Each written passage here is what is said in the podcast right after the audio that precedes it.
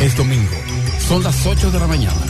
La Z abre ahora su escenario al debate democrático libre porque ya están aquí los sabios en la Z.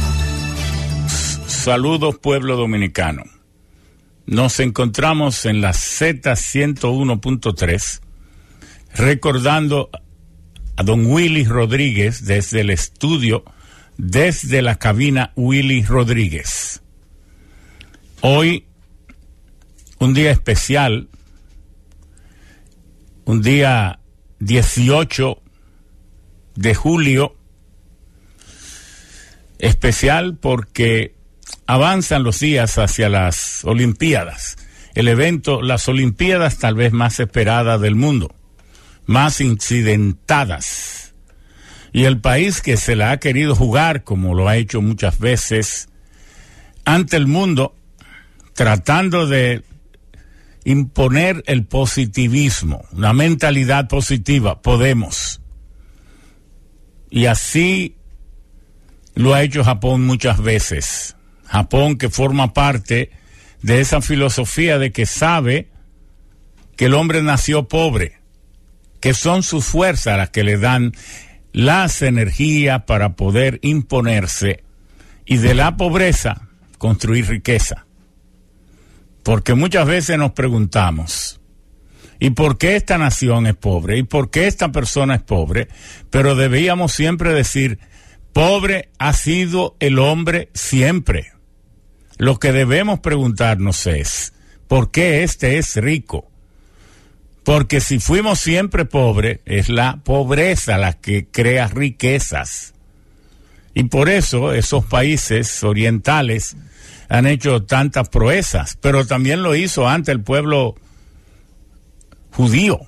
Los judíos han demostrado que sí, que de la pobreza se construye riqueza. Fueron esclavos en Egipto y de Egipto salieron con Moisés de acuerdo a las tradiciones con riquezas, no ricos, pero con riquezas, y pudieron enfrentar esos 40 años de peregrinación para llegar hasta la tierra prometida y en 1948, pasando por encima los temas políticos que hoy no nos interesan, de la arena seca han hecho prosperidad agrícola han generado otra vez riqueza. Así Japón, de la Segunda Guerra Mundial, el, el enfrentamiento, el holocausto que costó 63 millones de personas de vidas, Japón se levantó otra vez. Y una de las magias que utilizó fue contratar a los grandes físicos norteamericanos en 1946, los creadores de la calidad total, Estados Unidos los vio nacer y ellos desarrollaron sus tesis y sus teorías de la calidad total, aquel principio que dice que quien cuida desde el primer aliento cuando se levanta hasta el último cuando se acuesta para vivir y producir en calidad, sabiendo que la materia prima tiene que producirse en calidad, que su transporte también, que todo lo que se haga en el espacio industrial donde se transforme esa materia prima a bien final, a bien útil, a una maquinaria, a un automóvil, a una bombilla, a lo que fuere, tiene que ser hecho con calidad y cuidar la calidad y la educación y la salud de sus trabajadores, hasta cuidar la calidad de la postventa para garantizarle a quien compre que ha comprado lo mejor y que le está dando el uso adecuado. Todo eso, Japón contrató esos físicos en 1946 y lo llevó a todas las escuelas secundarias y universidades y a las fábricas y los mantuvo allí cinco, seis, siete años y se hizo líder en la calidad y ya para 1960 empezaron a salir productos de calidad y fueron mejorando y ya para 1970 el líder de la calidad era Japón y todos tuvieron que aprender de Japón. ¿Y qué significa eso? Hacer de la pobreza riqueza pero también lo hizo China porque en 1973 China todavía sumida en la más profunda pobreza bajo un liderazgo inspiracional, emocional, histórico, guerrero, cuando las guerras terminan y luego de las guerras viene la paz y la paz es producción y es, tiene que ser prosperidad.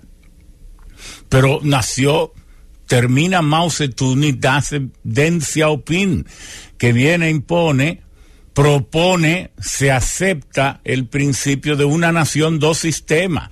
Gobierna el Partido Comunista. Tampoco estamos hablando de que tener un solo partido, un partido único sea bueno. No estamos analizando eso. Estamos analizando los hechos económicos. Y viene Deng Xiaoping impone una nación, dos sistemas China será gobernada por, lo, por el Partido Comunista, pero la economía será una economía abierta de mercado, con la intervención del Estado en donde quiera que tenga que intervenir. Porque ¿qué es el Estado? El guardián del bienestar común. Ningún pueblo puede ser entregado a las empresas para que sea el mercado el que determine la asignación de los recursos solamente, no, porque entonces el hombre pasa a ser una pieza de cambio como en un motor de combustión interna, todo a 500 grados, a 1000 grados de temperatura y el que se salve feliz que sea, no, así no es. Y entonces, pero China también impuso que a pesar de su gran pobreza, iba a ahorrar el 50% de su PIB. Y busque hoy en la página de la CIA, que debe ser, la página de la CIA debe ser la página que menos interese decir algo bueno de China. La página de la Agencia Central de Inteligencia de Estados Unidos debe ser la menos interesada en decir algo bueno de China y dice que aún hoy, 2020, China ahorra el 44.2% de su PIB. Eso es increíble. Pero por eso es que ha acumulado la riqueza. Porque se dijeron en 1973, vamos a hacer de la riqueza, de la pobreza riqueza. Y no es que todo esté asignado en la vida por la riqueza, sino es que la riqueza es la demostración de que si actúa bien, se produce bien, de manera competitiva, a costos controlados para tener buenas ventas, porque el mercado acepte lo que se produzca. Y bueno, y eso es lo que queremos hoy presentarle al pueblo dominicano y asimismo fue Estados Unidos. Estados Unidos se nos ha ido descomponiendo últimamente, que parece como que perdió el tino y el rumbo, hace todo lo contrario de lo que debe hacer, excepto que le pararon eh, la velocidad a Trump y que el pueblo se impuso, porque como un presidente desde el poder va a estar estimulando la segregación, el racismo, el supremacismo, el Ku Klux Klan, todas estas, desde el mismo poder y entonces incitando a asaltar el Capitolio desde el poder, como se vio en la televisión. Pero ¿a quién se le ocurre eso? Que el Estado sea el propiciador yo no sé si usted quiere a Trump, si lo quiere tiene derecho, pero yo lo que estoy, lo que estamos diciendo aquí es cosa que es lo mínimo que debe la gente aceptar para que se pueda decir que está actuando dentro de los cánones normales de la moral generalmente aceptada, de los principios y valores democráticos. ¿Cuáles son? Respetar al otro como usted se respeta a sí mismo, querer todo lo mejor para usted, pero querer todo lo mejor para el otro de la misma manera, igual trabajo, igual salario, el derecho a la expresión, la Declaración Universal de los Derechos Humanos. De manera que nosotros, nosotros hoy nos sentimos orgullosos. Nos sentimos orgullosos porque vamos a tener cuatro horas de meditación, de conversación, de debate, de discusión, entre un escenario pequeño, entre actores de un número reducido, porque el señor embajador de Japón, la, la tierra, Japón, ese nombre fue Occidente, así dicho por nosotros, Japón, ellos en su idioma se llaman de otra forma, pero viene de la palabra shipango, que es una reducción o contracción de la palabra shipango, que era como los chinos hablaban y se referían al lejano oriente. Japón está constituido por una creo que son 6.852 islas, 6.852. Y entonces tiene 377.000 como 835 kilómetros cuadrados con 127 millones de habitantes y tienen en esas 6.852 islas, tiene unas siete islas que son las principales, este, Honshu, donde está Tokio y donde está, es la mayor, tiene unos 200, creo que 225 mil y tantos kilómetros cuadrados. Entonces está Hokkaido, que tiene, este, creo que son 83 mil y tantos. Entonces, bueno, eh, hay otra que se llama eh, Sajalin o Kyushu. No, Kyushu es pequeña 50, no, no, tiene, Kyushu tiene, escúcheme, tiene 37 mil. Entonces, Shikoku, entonces, pero está Sajalin. Ah, ya no. Ah, esa era de Japón, pero ahora, ok, ok.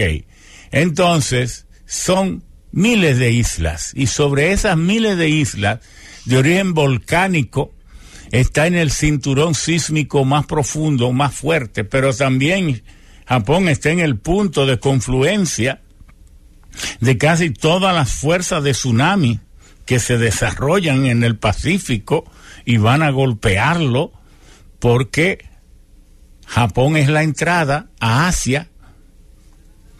Entonces eso quiere decir que antes de que golpee Asia, golpea Japón y por eso tiene una geografía tan importante. Un pueblo aguerrido, un pueblo también de paz, un pueblo que ha sabido eh, ganarse el espacio que tiene en base a mucha lucha, pero también es una de las naciones más antiguas que ha vivido en su paz interna, en su continuidad de poder, de ejercicio de poder.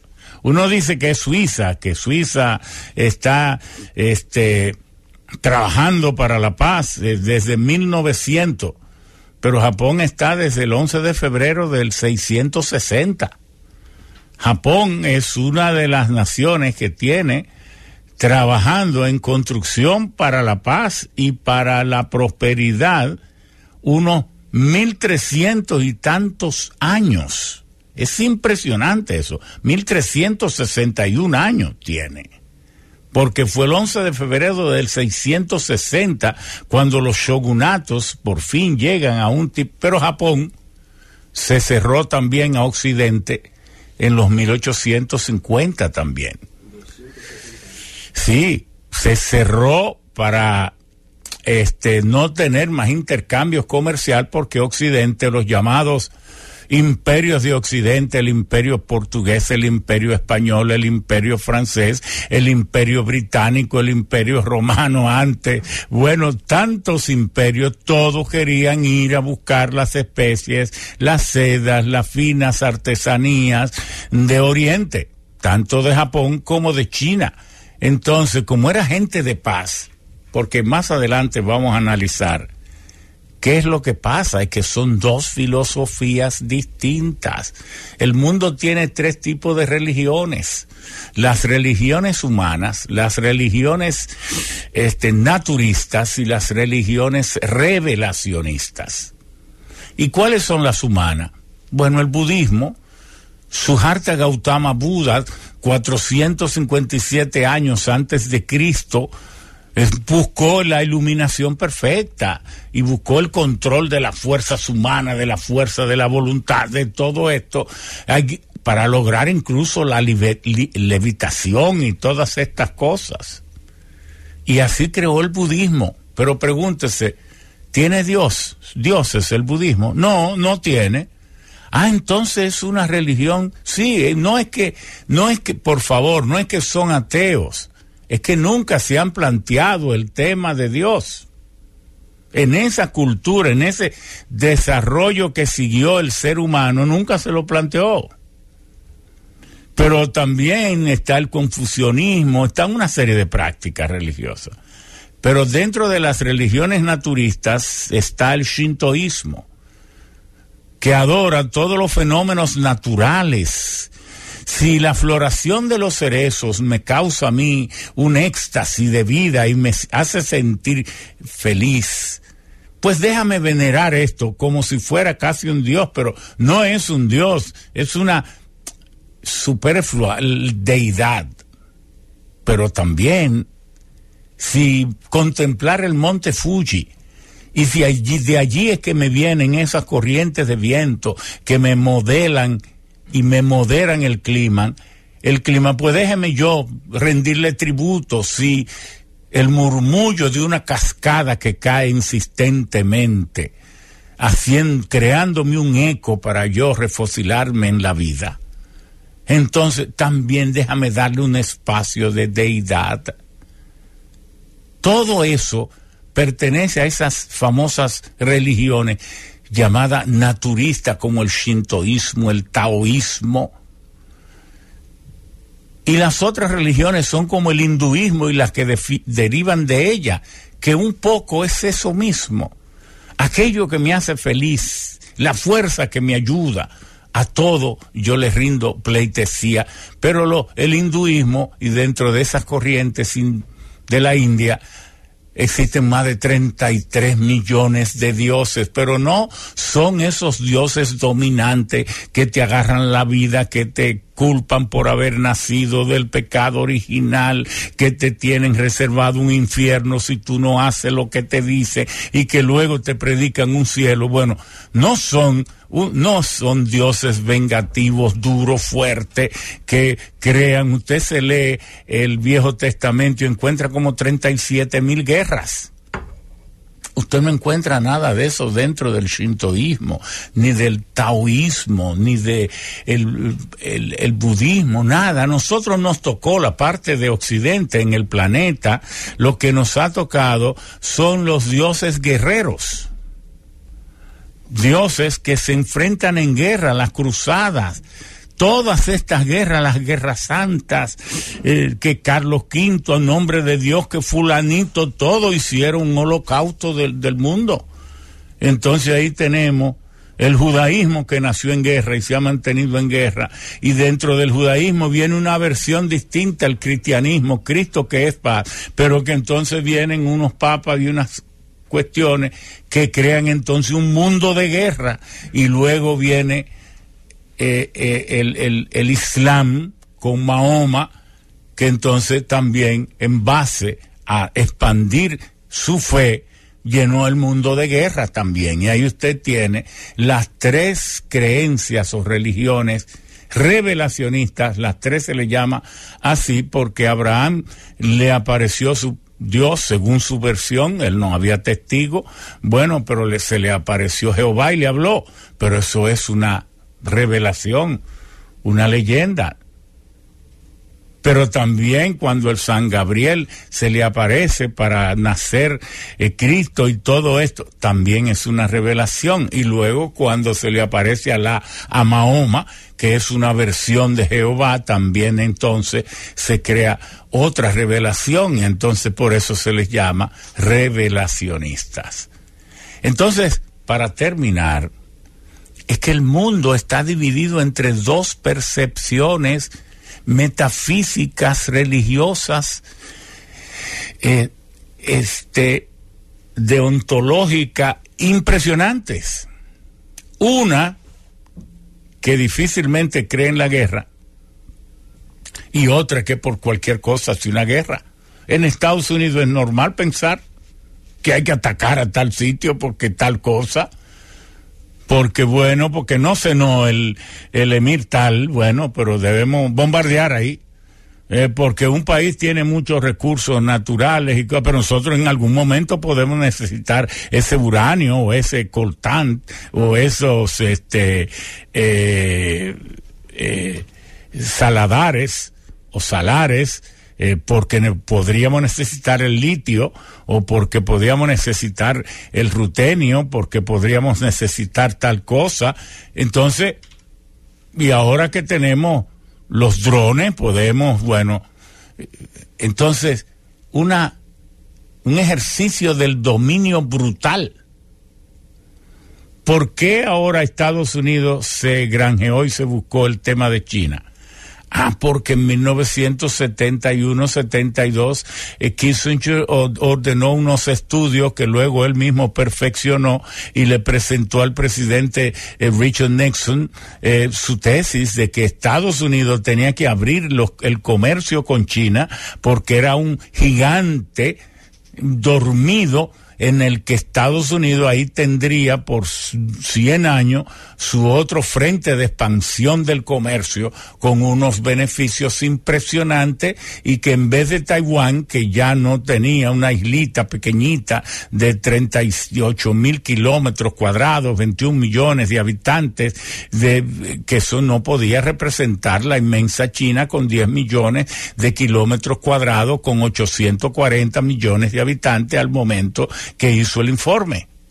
Entonces abrieron, pensaron tal vez que los chinos iban a ser subyugados, iban a ser es de, secundarios, iban a ser, pero hoy la nación que creó la primera embate y flujo de tecnología en el mundo, que fue China, casi hemos hecho registros y están hechos en la internet registros de invenciones y el 80% nació en China, desde la brújula hasta la pólvora, hasta el papel, hasta la imprenta, todo nació allí. Entonces, si había sido la primera potencia en el mundo, ¿y por qué no podía volver a hacerlo? Desde que aprendió, ahí viene tomando. Entonces, ¿cómo está el mundo hoy? O que las de las tres primeras potencias mundiales, dos son de Oriente. La filosofía de la paz, la filosofía de la tranquilidad, de la humildad, hasta los gestos del saludo oriental son de humildad inclinarse, reverencia, rendición de pleitesía a quien encuentro y a quien saludo.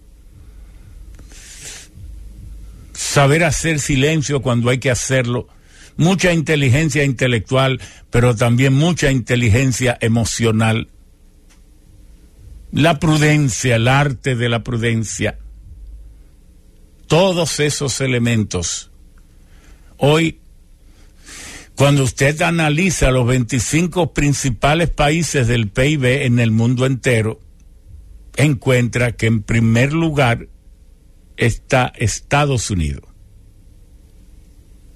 Que lo está, si se hace el análisis, por el lado de el valor nominal, de los precios corrientes, de la tasa oficial de cambio. Desde ese punto de vista, el PIB del mundo hoy es 98 trillones. 98 trillones. Hace unos 20 años eran 78. ahora es 98 trillones, de los cuales Estados Unidos tiene cerca de 20 trillones.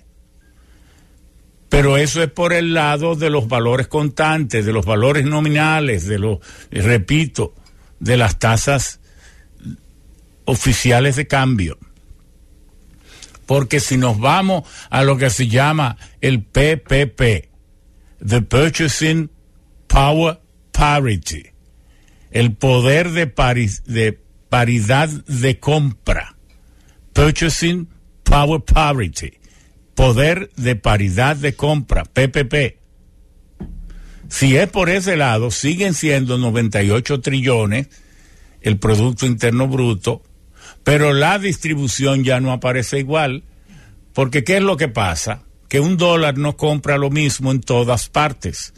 Entonces, no es correcto decir que la riqueza de un pueblo se expresa solo en el poder a valor nominal de su moneda, sino cuánto compra una unidad de pago oficial, digo, oficializada en el mundo, como es el dólar.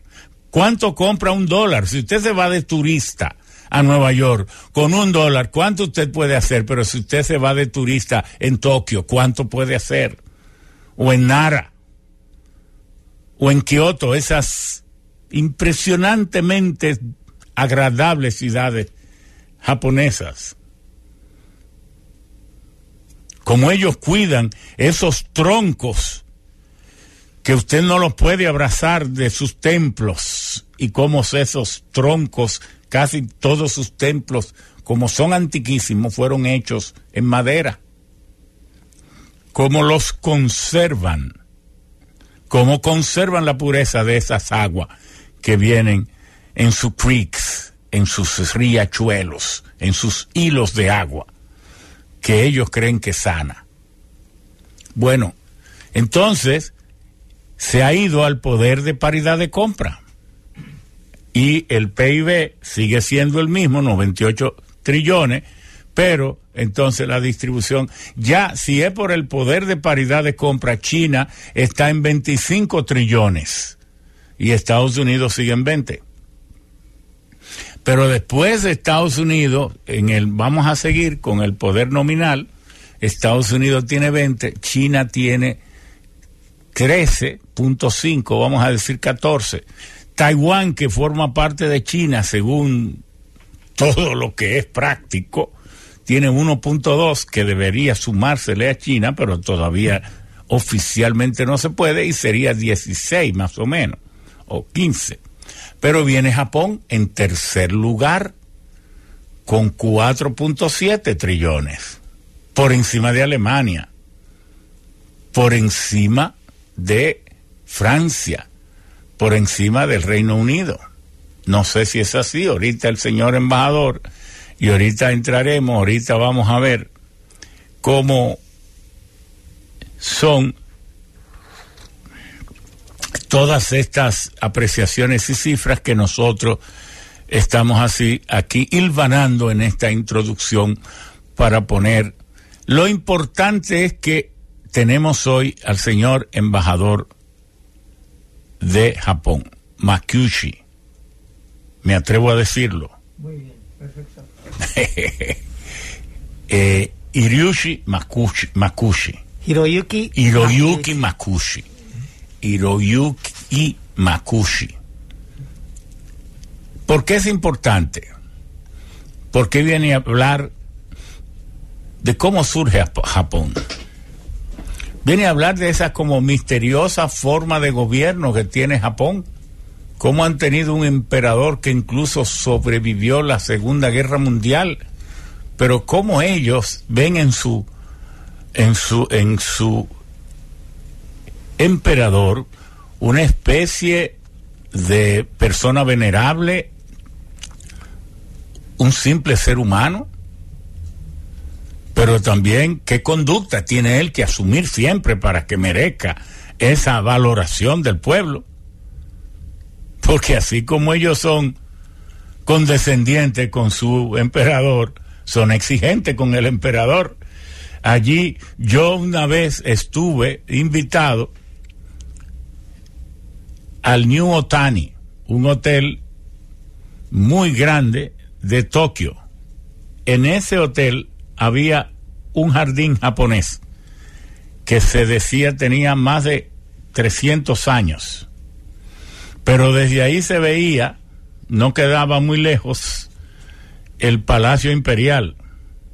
Y uno podía ver, yo compré unos catalejos para ver desde ahí arriba cómo habían bonsais y jardines y cosas que a lo mejor como eso nunca fue bombardeado ni nada, podrán tener, ustedes me dirán, mil años o más. Porque cada cosa en Japón tiene un cuidado extraordinario.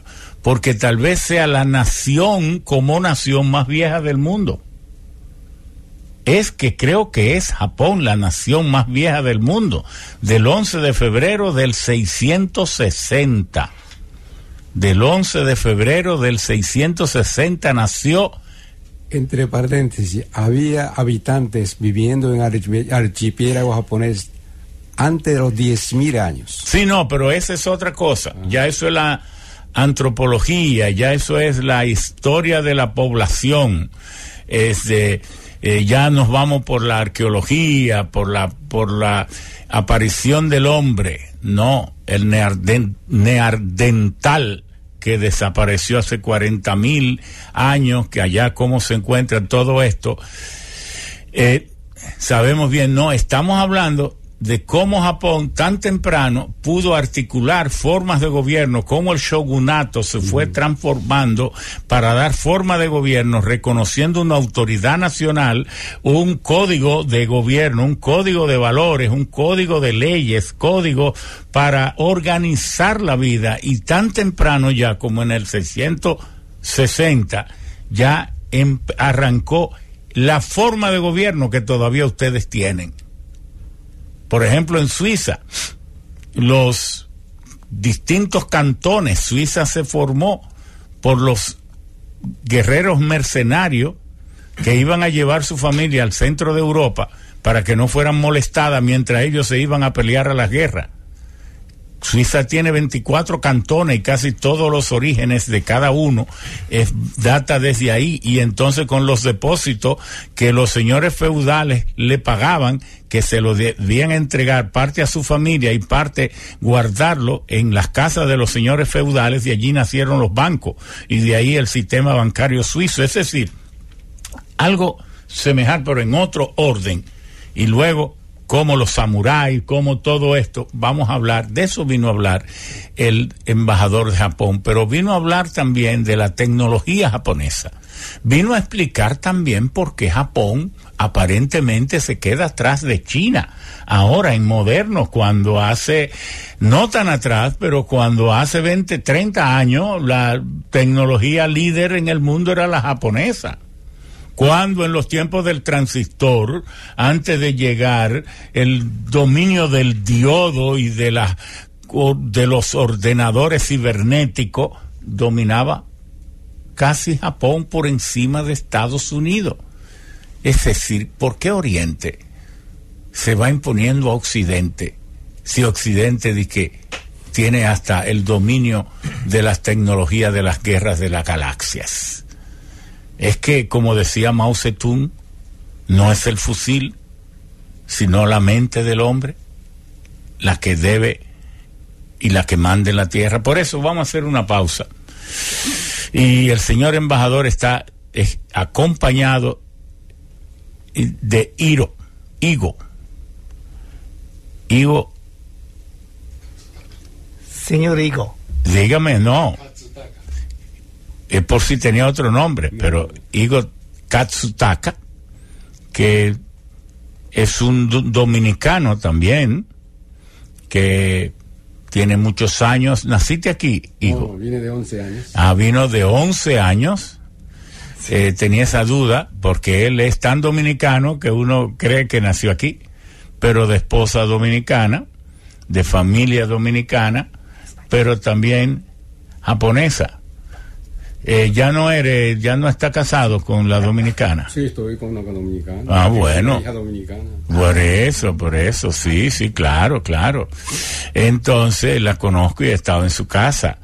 De manera que el señor Igo Katsutaka es un dominicano siempre y un japonés siempre interesado en el desarrollo de grandes proyectos. Y tal vez una de las mentes más lúcidas y preclaras que tiene el país. Y algunos proyectos importantes en este país se han desarrollado gracias a Igo. Y él tiene ahora otro extraordinariamente importante también. Y me atrevo a decirlo eh, perfectamente el país podría convertir cuando entienda que pueda y que deba hacerlo y que las autoridades quieran hacerlo, convertir a Punta Catalina en una planta a gas natural con solo firmar un acuerdo entre Japón y República Dominicana que va en la línea de los acuerdos que ya el país firmó sobre el Acuerdo de París sobre el acuerdo de Kioto, sobre la reducción de las emisiones de gases de efecto invernadero para ir haciendo todo lo posible, impedir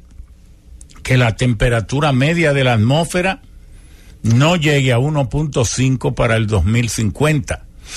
Ese es el esfuerzo que todos estamos haciendo. Y lo mejor es que este, esta conversión si se hace con este acuerdo, podría costarle a República Dominicana cero dólares. ¿Por qué? Porque como Japón es una de las naciones con mayores emisiones todavía de gases efecto invernadero en las dos versiones, tanto en la acumulada como en la que emite cada año, entonces tiene la obligación de reducir sus emisiones en un 35% para 2030.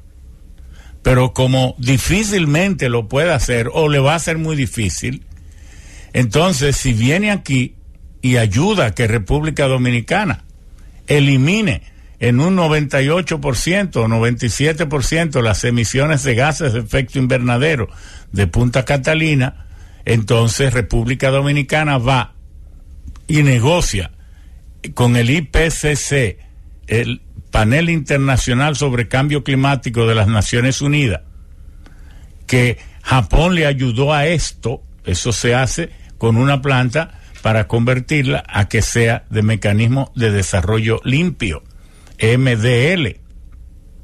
Y por tanto, entonces, República Dominicana sería, se le otorgaría esos méritos por haber reducido toda esa carga de emisiones, por haberlas reducido, pero entonces se le acreditan también a Japón por haber sido la que financió con su dinero que esto fuera posible. Salimos ganando todos. Gana República Dominicana. ¿Qué se requiere para esto? La firma de un acuerdo dentro del gran acuerdo que ya existe sobre cambio climático, pero como ese toma mucho tiempo, bueno, vamos a tomar un atajo bien corto, firmando con Japón de país a país este acuerdo. Ustedes verán cómo estos grandes desafíos que tenemos podemos enfrentarlo con éxito si ponemos la inteligencia a funcionar. Y la inteligencia de Igo está funcionando.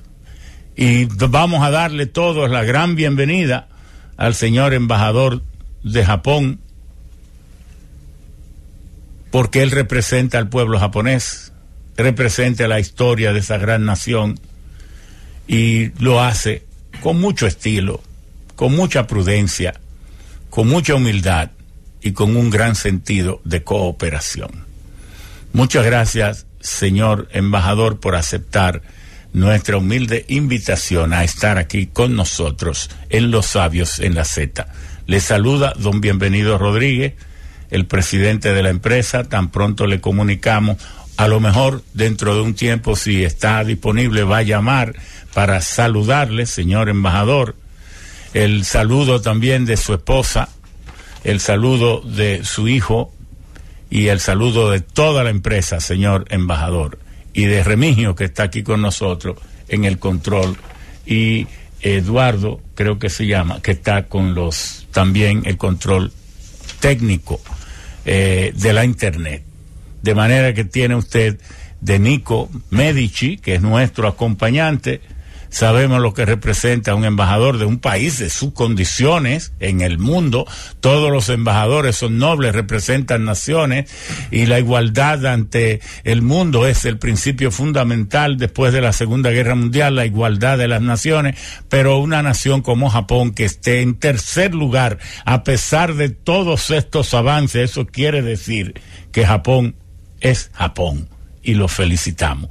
Vámonos a una pausa y al retorno, entonces usted, señor embajador, podremos ir desarrollando el programa que usted amablemente ha consentido en hacer hoy con nosotros. Muchas gracias. Están los sabios en la Z. Sigue los sabios en la Z. Señor embajador Hiroyuki Kakuchi, tiene usted la palabra como buen representante de su nación en República Dominicana. Adelante. Muy bien. Muchas gracias por la invitación. Es para mí, me parece, tres, tercera participación con usted en domingo en el, en el estudio de Willy Rodríguez. Estoy muy contento de estar con ustedes. Y además, muchas gracias por su buena presentación sobre Japón eh, me gustaría hacer luego algunas observaciones para que sea esta conversación más rica, que conozcan los dominicanos sobre nuestra actualidad. Hable directamente sobre el sobre así para que o si quiere se quita la mascarilla para para que tenga más fuerza. Exacto. Vale, muy bien. quitando mascarilla. Eh, mire, eh, justo antes de Juegos Olímpicos Dominicanos más que antes, están más animados de ver los atletas dominicanos. Están entrando ahora día a día los dominicanos. Creo que este año atletas son 66, 60, algo así, dominicanos, el mayor número. Con los oficiales de Comité Olímpico, 120, algo así. Claro, la comisión. Sí, entonces creo que volverán ellos peloteros dominicanos de béisbol y Reina del Caribe, creo que va a haber mucho peso en el avión de medallas de oro y ojalá. Amén, amén. Ojalá que así sí, ojalá que sea así. Mire, eh, gracias por su presentación. Japón, justo después de la Segunda Guerra Mundial, éramos muy pobres, pero pobres en el término de los materiales de escasez de materiales. Después tuvimos que trabajar mucho con perseverancias. Cada 10 años nosotros podíamos avanzar. 65. Después de 10 años después, llegamos un país primero de la construcción de barcos, es superando Inglaterra por el tamaño, número uno. Y 64 celebramos Juegos Olímpicos. Y 75 hemos superado a Estados Unidos. Perdón, ¿tiene, ¿no tiene agua? Sí, lo tengo. Ah, ah usted trajo su propia agua. pero yo tengo un poquito problemas de garganta. Ok, muy bien. Sí, sí, sí. Entonces, la razón por qué Japón avanza mucho es, Japón, japoneses tienen una perseverancia y además se da mucho peso en la educación. Miren, 900, ya 90% de los japoneses ya conocía leer y escribir. 90%. Sí.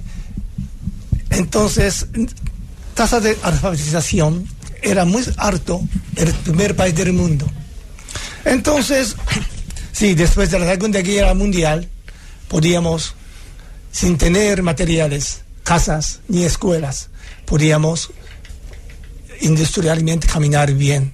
Y además, éramos muy, como diríamos, estudiosos. como usted mencionó antes, hemos invitado señor William Demings, americano, de control. claro, el, el físico que ganó incluso premio Nobel pero que fue este el creador del sistema de la calidad total. Eso es. Pero en aquel momento, William Deming no fue respetado en Estados Unidos. No, nada valorado. No le, no le interesaba nada a los Creó el sistema de la calidad total, pero en Estados Unidos, influido de que eran los mejores del mundo, no le hicieron caso, solo Japón le hizo caso. Entonces, pagando, hemos invitado Deming y enseñábamos, sí, él nos enseñó todo los control de calidad. Y todavía tenemos un premio de William Demings que cada año le da a los eh, mejores inventores o trabajadores en el mundo, apreciando su labor. Esta cualidad de los japoneses es una de las cualidades más importantes. Y además usted mencionó Jipango. Sí, algunos dominicanos dice Jipango, vino, Cibao. claro. Sí, parece Cibao, sí, Jipango. parece, sí.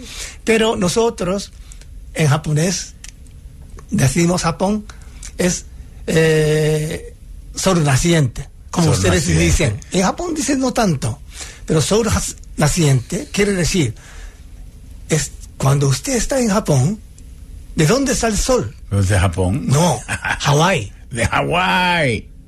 para nosotros, sol naciente es Hawái. Hawái. Pero mire, los chinos, cuando miran al Japón, es, Japón es un sol naciente. Claro. Porque justo después de la, del Cristo, los monjes japoneses viajaban arriesgándose a China para aprender letras, culturas, civilizaciones y trajo todos. Trajeron la cultura china a Japón. Sí, son madres. Y los chinos comenzó a decir, ustedes vinieron un país sol naciente. ¿Por qué? Los chinos ven sol que nacen de, Japón. que viene de Hawái. Sí, Hawái pero para nosotros Hawái, pero los chinos... Para los chinos. Sí, Japón. naciente es Japón. Entonces nosotros escribimos sur, nacientes ah, en características chinas. estos son todos, pero de todas maneras, hoy me gustaría tener una conversación rica con usted. Ya pasó aquí, ya llevo trabajando cinco años, casi casi terminando algunas tareas mías entonces vamos a conversar con usted y también con Erdigo, reflexionando nuestra historia. Bueno, pero indiscutiblemente que Japón tiene mucho que contarle al mundo. Japón está encima del encuentro de las placas tectónicas las placas tectónicas son las placas en que está fracturada la costra del planeta, la costra terrestre, y de ahí su volcanismo y su sismología. Por eso tiene tantos temblores. Cada día en Japón pueden sentir decenas de temblores. Sin embargo, tienen una construcción, tienen una sabiduría para poder construir. Japón tiene una infraestructura, sobre todo la ciudad de Tokio, que tiene que manejar trillones y trillones de galones de agua para mantenerse siempre en las mejores condiciones. Como un pueblo con tan pocos recursos, de los 377 mil 852 kilómetros cuadrados, que es muy montañoso, vallecitos muy profundos y entonces llanuras muy estrechas. Solo el 12% de los suelos japoneses está dedicado a la agricultura. ¿Cómo han podido mantener una agricultura de calidad con precios que le garantizan a los productores cómo ser un productor agrícola en Japón es ganar dinero, pero al mismo tiempo hacerle un servicio a su país. Háblenos un poco de esto de la agricultura japonesa, que nos puede servir mucho de ejemplo a nosotros. que tenemos condiciones en que casi hasta las montañas dominicanas son potencialmente explotables, aunque la ley lo prohíbe, porque aquí está prohibido sembrar en todo suelo que tenga una pendiente de más de 15% para evitar la erosión. Y nos falta la ley de ordenamiento territorial. Explíquenos cómo pudiera ser tan importante una ley de ordenamiento territorial para que los legisladores dominicanos también sepan que Japón tomó todo eso en cuenta para poder ser lo que es hoy. Porque sin duda, República Dominicana tiene poco que aprender de Haití, porque Haití es un problema en sí, pero sí debe tener mucho que aprender de un Japón que es un éxito total ante tantas adversidades. Mire, eh, tal como dijo oh, Ramón Sam, si nuestro territorio es pequeño como Isla, 70% son montañosos. Ahí, 30% de la tierra vive 130 millones de personas. Densidad demográfica es terrible. Entonces, lógicamente, necesitamos aprovechar un metros cuadrados con mayor rentabilidad. Rentabilidad, ¿cómo podríamos aumentar? Solo perseverancia y inteligencias y tecnologías. Perseverancia, inteligencia y tecnología. Perseverancia, inteligencia y tecnología. Eso es. Primero viene perseverancias. ¿Por qué? Para encontrar tecnologías necesitamos un largo camino, perseverancias. Pero para encontrar una tecnología, encontramos casualmente muchas otras tecnologías para otros usos. Sí, vale. Entonces, sobre todo para abastecer comidas y verduras todos, hasta la fecha, sí, eh, hasta cierto punto podíamos abastecernos en Japón mismo. Pero después de la Segunda Guerra Mundial, mientras desarrollemos industrialmente, necesitábamos más comidas. Entonces, ahora estamos importando mucho desde los países vecinos grandes, verduras. Sí, claro, antes de la Segunda Guerra Mundial también necesitábamos comidas. Desgraciadamente, teníamos que ir a la península coreana y también chinas para buscar comidas, para sembrar arroz. Y también Taiwán. Entonces comenzó una parte, guerra. Es una historia muy amarga.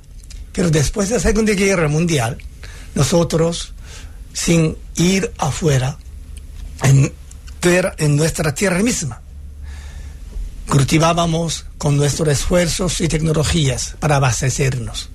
Sí, ahora prácticamente estamos importando mucho desde China comidas.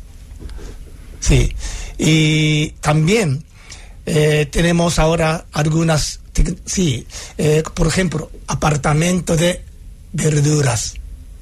Ahora en Japón, gracias a los envejecimientos, hay muchos apartamentos vacíos, no todos, pero hay apartamentos vacíos ahí mismos.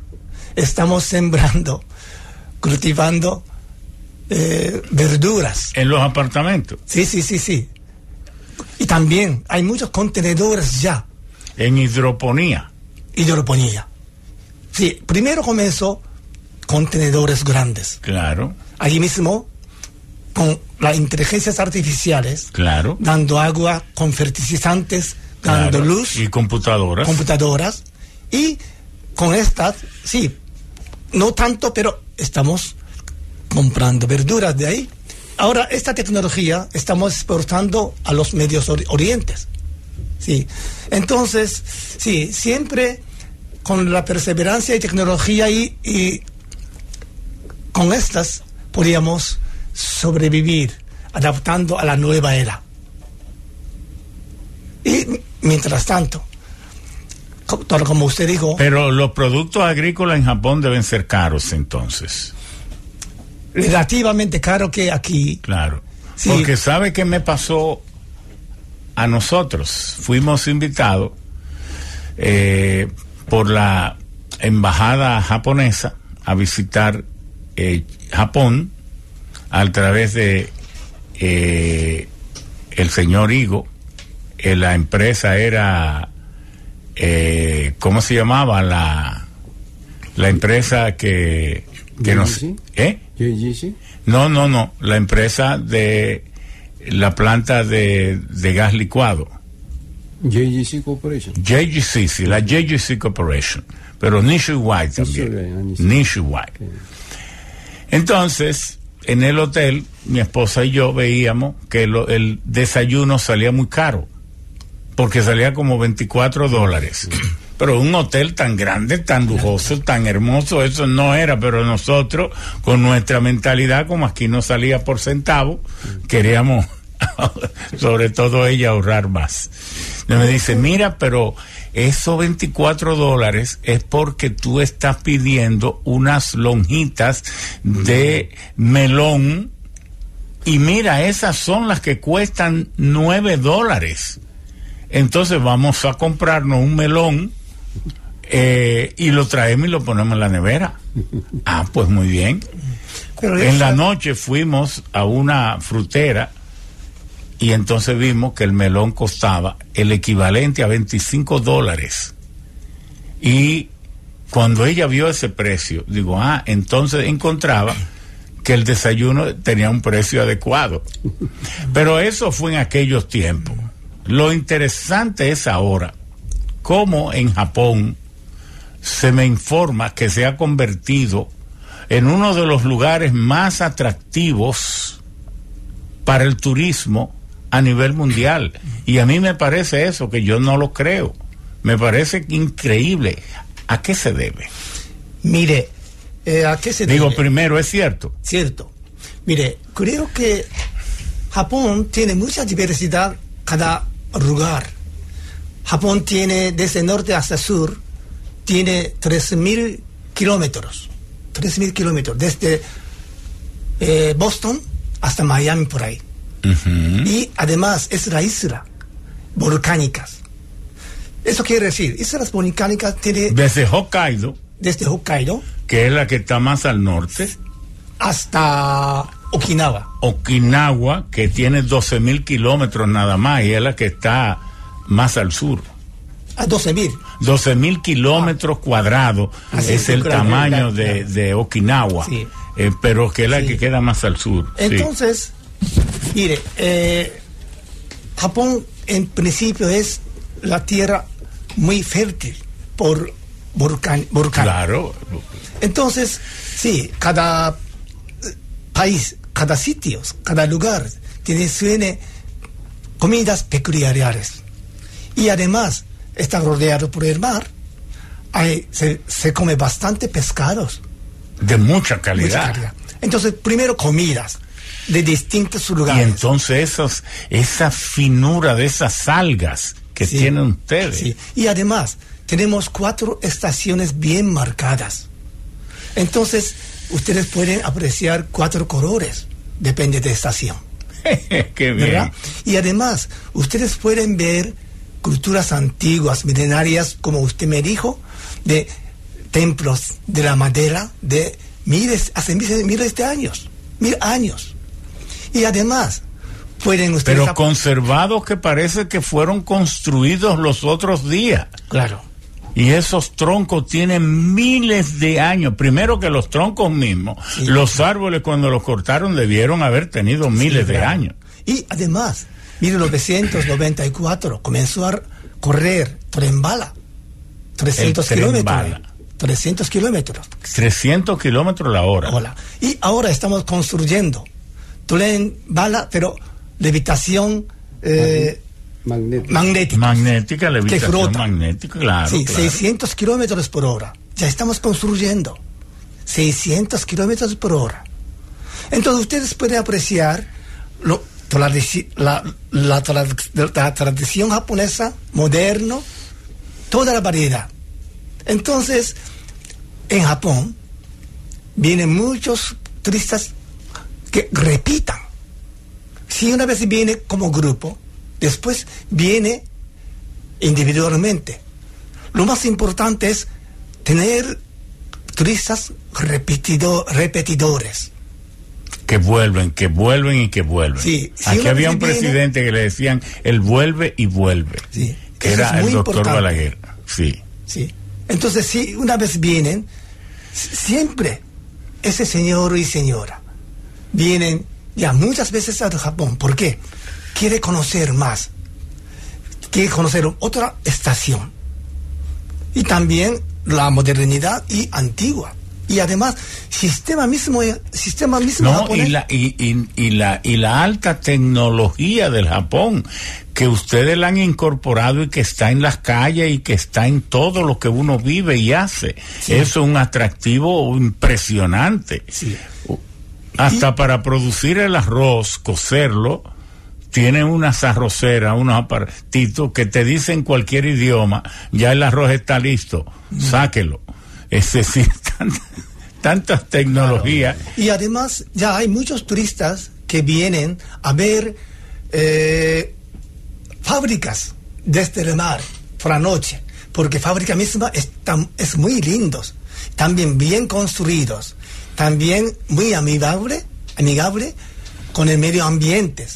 Y ellos también vienen para aprender cómo los japoneses recorrectan basuras, cómo ellos quieren, eh, japoneses, eh, lo tratan. Clasifican la basura. Claro.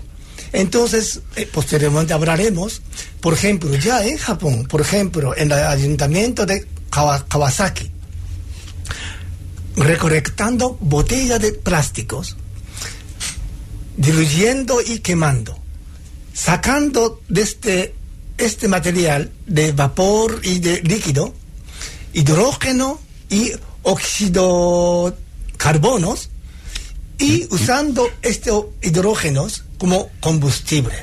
Y este óxido de carbono, usando una parte, agua con gas agua con gas. Para carbonizar el sí. Entonces estamos trabajando para 2020 eh, dentro del marco de eh, desarrollo sostenibles, sacando toda la tecnología. En este caso, mi ojo, lo más importante es la industrialización de estos 70 años.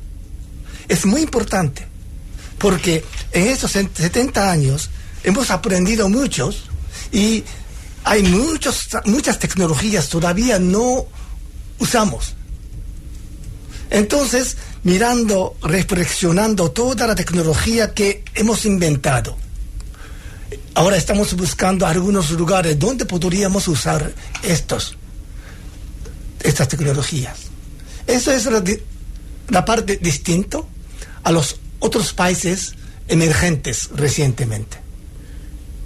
Ingeniero, si me permite ampliar un poquito, sí, claro, ¿por qué del auge del, del, turismo en el Japón de hoy? Bueno, antes que nada, muchas gracias por invitarme a este tan oído y tan interesante programa suyo, Los Sabios con Z.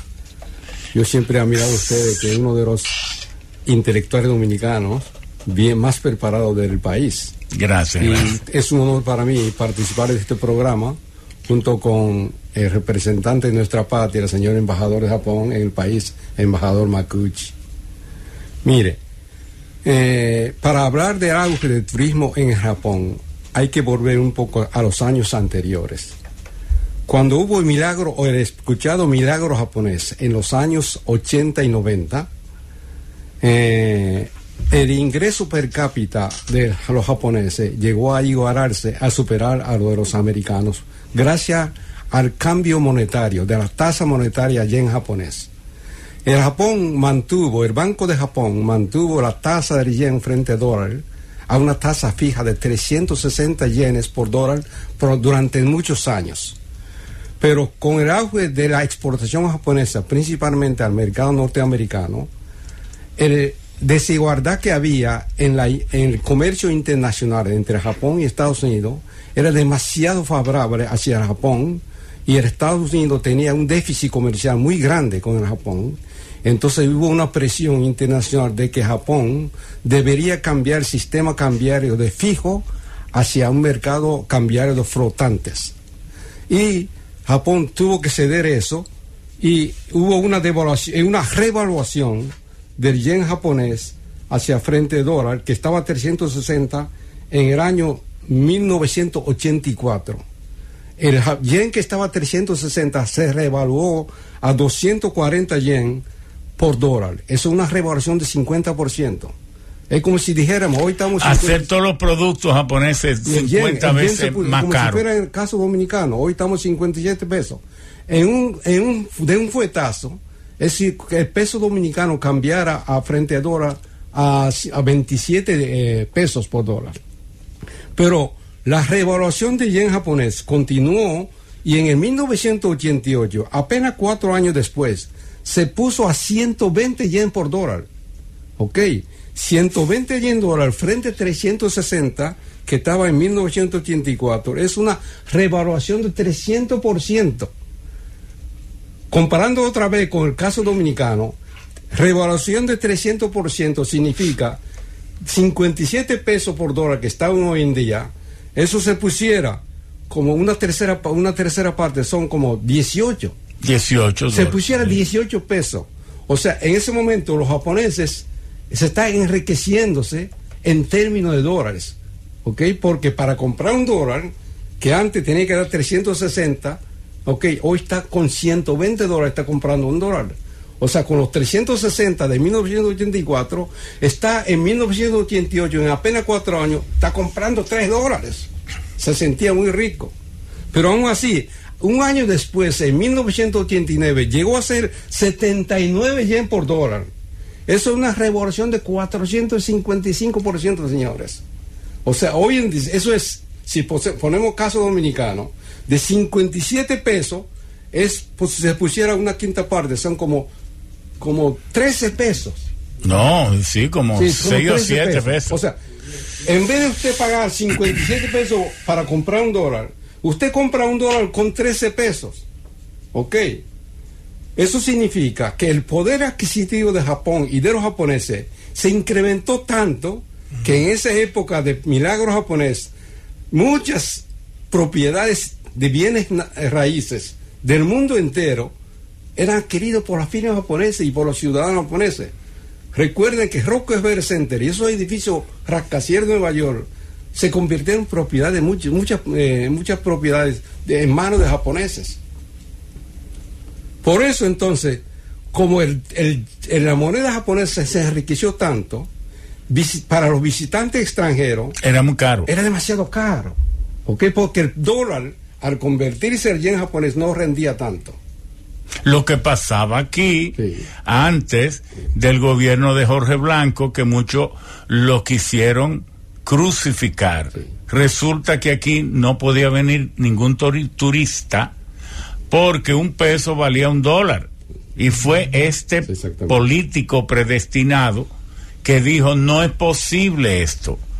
El, vamos a enviar el peso al mercado libre, al mercado paralelo, para que adquiera el verdadero valor. Y así el dólar que se compraba con un peso con 40 centavos, se puso a tres pesos con 40 centavos. Inmediatamente se dio eso, el mundo empezó a saberlo. Uno, dos, tres años después vinieron los, los turistas hasta el día de hoy. ¿Por qué? Porque el país se puso al precio real. No es que se ha puesto barato que adquirió su valor real porque mucha gente pensaba que la convertibilidad del peso dominicano podría ser materia de un decreto o una decisión. Eso pensaba la oligarquía dominicana. Y era cierto, antes ellos tenían el monopolio del bienestar. ¿Por qué? Porque todos los dólares que generaban las exportaciones los captaba el Banco Central para entonces cambiárselos a los que podían comprar dólares uno por uno. Era el diseño perfecto para la pobreza permanente. Pero no quiere decir que ahora seamos ricos, sino que a partir de Jorge Blanco empezaron a llegar las zonas francas, empezaron a llegar los, los hoteles, el turismo y, y la explicación muy parecida a la que tú estás dando sobre el fenómeno japonés, de manera que eso es un principio universal. Toda nación que sobrevalúa el valor de su moneda se hace daño, privilegia a las oligarquías, pero le hace daño a las grandes mayorías. Déjame explicar si continúan entonces. La, la tasa cambiaria de moneda nacional frente a moneda fuerte influye mucho en la situación económica de cada país. Entonces, ¿qué sucedió en Japón ese entonces? Al encarecer, encarecerse el yen japonés, el, precio, el, precio del producto japonés se encareció mucho en el mercado internacional y entonces se redujo la exportación de productos japoneses. Para los japoneses era más conveniente importar que consumir productos nacionales porque al tener tanto valor su yen, los productos importados salían baratísimos.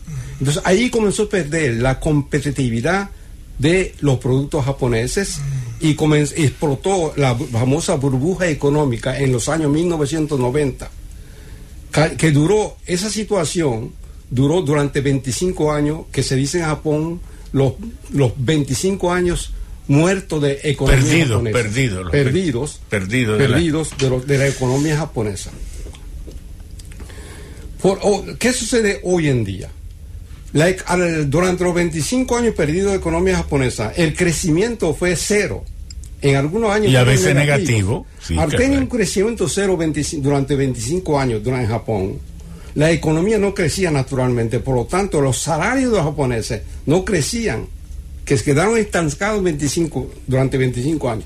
Mientras en los países occidentales mantenía un crecimiento anual de los países industrializados. Y en China también. 3, 5%. La China tenía de 7, 8, 10, claro. 10%. Los países occidentales industrializados tienen un crecimiento anual de 3 a 5%. De 3 a 5. Si usted aplica 3 a 5% durante 25 años, eso pasa de 100%. Eso significa que durante esos 25 años, los otros países occidentales duplicaron Japón se estancó. Japón se estancó cero entonces, Japón, de, que, de estar en primer lugar compitiendo con Estados Unidos, cayó como a puesto 29. Hoy el ingreso per cápita japonés está como en puesto 29 del mundo, estando hace 30 años, 35 años en primer, en primer lugar. Entonces, eso significa que el costo de la vida en Japón, comparado con otros países occidentales, Europa y Estados Unidos, es mucho más barato. Oiga, qué interesante. Es mucho más barato. Por eso, Entonces uno puede ir a un restaurante de esos idílicos japoneses.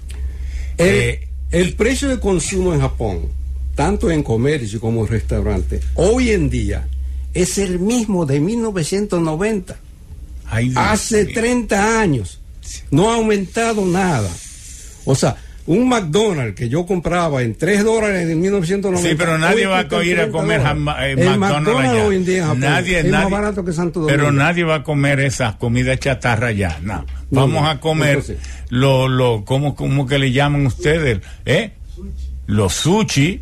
Vamos a comer la este, esos filetes que ustedes hacen de unas carnes que producen que es impresionantemente fina y que es el manjar del mundo y vamos a disfrutar de esos hoteles pequeñitos, idílicos que ustedes tienen en zonas turísticas, campestres, montañosas, a eso que uno va.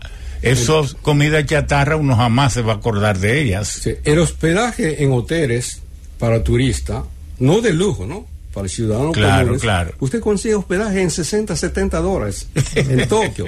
Esos hoteles que usted quiere pagar 100 y 120 dólares en Estados Unidos, usted lo consigue en 60, 70 dólares. Significa que el costo de vida para tu Y que vale, y hablan de, los tickets. Ahora, ¿cómo son ir a Japón ah, hoy? De hace 30 años un pasaje a Japón costaba 3 mil dólares. Pero como hay, hay línea aérea barata hoy, usted consigue un pasaje a Japón desde Santo Domingo, ida y vuelta hoy en día en 1.500 dólares. ¿Cómo? Ah, pues entonces, por eso es que todos esos factores ayudan que los turistas extranjeros vayan en masa a Japón. Hoy en día, el costo por día de un turista para extranjeros en Japón es como 70% de lo que tiene que pagar en Estados Unidos y en Europa. Además de los, todos los atractivos que tiene Japón para turistas en lo que el señor embajador explicó de la naturaleza de Japón y de la antigüedad de todo eso. En adición de usted, usted gasta 70% de lo que tiene que tener. Vamos a hacer una pausa de este interesantísimo diálogo. Ahorita vamos a entrar el señor embajador y nosotros en un cara a cara. Vamos a hablar qué cosa puede el pueblo dominicano aprender del pueblo japonés. ¿Qué cosa puede? Vamos primero a agotar esta conversación con Higo, pero luego retornaremos de ese cara a cara con el señor embajador, con Higo de nuevo. ¿Para qué? Hablar por qué Japón envió fuera tantos japoneses a tantos países. Pero vamos a hacer esta pausa. Antes de ir a la pausa, sí, ingeniero, me momentito, Remigio. Ok. Era este año 2021, para los japoneses que residimos en la República Dominicana, es un año de mucha significación por dos acontecimientos de este año 2021. Déjamelo ahí para que me lo diga el retorno. Ok. Están los sabios en la Z. Sigue los sabios en la Z. El señor embajador, excelentísimo señor embajador, Hiroyuki Makiuchi, ha tenido la, la extrema cortesía que no hacen muchos embajadores a venir a conversar con nosotros. Y nosotros tenemos la lo que el señor Higo salió eh, brevemente, tenemos la curiosidad de extraer del señor embajador cuáles son esas virtudes que usted puede contraponer de manera libre, porque estamos hablando de un plano de conveniencia y de intercambio cultural. Después de vivir cinco años en República Dominicana, viendo las virtudes y atributos de los dominicanos y conociendo las de los japoneses, bajo la premisa de que ningún pueblo tiene que ser igual a otro, pero sí deben tener aquellas y deben prevalecer en uno y otro las cualidades más sobresalientes al desarrollo humano. ¿Cuáles son los aportes, los señalamientos que usted puede hacerle al pueblo dominicano en términos de las costumbres, la forma de vivir? ¿A qué nosotros le prestamos más importancia? ¿A cuáles los japoneses le prestan más, etcétera? Mire, eh, ya llevo aquí trabajando cinco años y yo tengo muchos para, para hablar. Pero comparando con Japón, mejor si citando unos ejemplos más concretos. En Japón ya ahora está, si, eh, está produciendo mango, mango en Japón. En el norte también, en invernaderos. Ah, en invernaderos. También sin invernaderos en el sur. En el sur.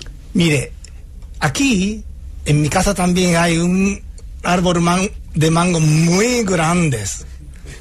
Es muy difícil coger cada uno. Pero mire, en Japón, en el sur, sin invernadero, hay árboles de mangos de la altura de más o menos de seres humanos.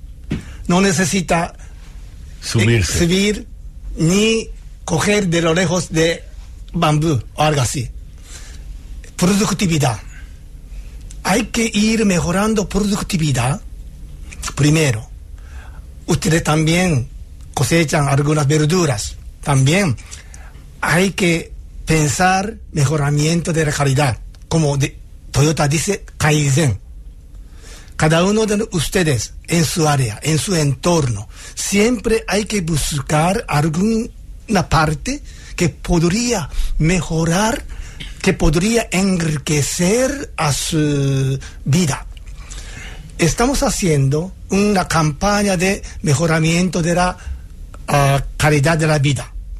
En, por ejemplo, independencias cerca de la frontera con Haití, en pueblos muy deprimidos, muy pobres. Ahí las señoras cocinan ollas, dejando sobre suelos. Entonces, si lo dejan ollas suelos cocinando, le dañan a la espalda. Las espaldas.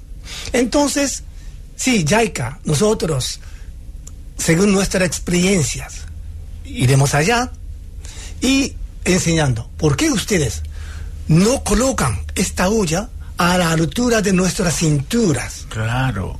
Sí, entonces puede cocinar al lado de ollas con eh, cuchillos. Y fuera del alcance de los niños. Eso es. Mire, nada más que colocar arriba no le daña a la señora, efectividad también sube. Meramente a colocar arriba, pero ellas hasta ahora no lo hacía. Así es, se llama Kaizen de la vida cotidiana. Esto es lo que inventó Toyota. Demons. Toyota eh, de, carro. Claro. Entonces. Que fue la primera fábrica de automóviles que Entonces, creó el Instituto de la Calidad. Sí. Mucha gente no sabe eso. Aunque fue Europa y Estados Unidos que inventaron el automóvil primero que Japón. Sin embargo, fue Japón el primero que creó el Instituto de la Calidad para los automóviles. Entonces, en 1973.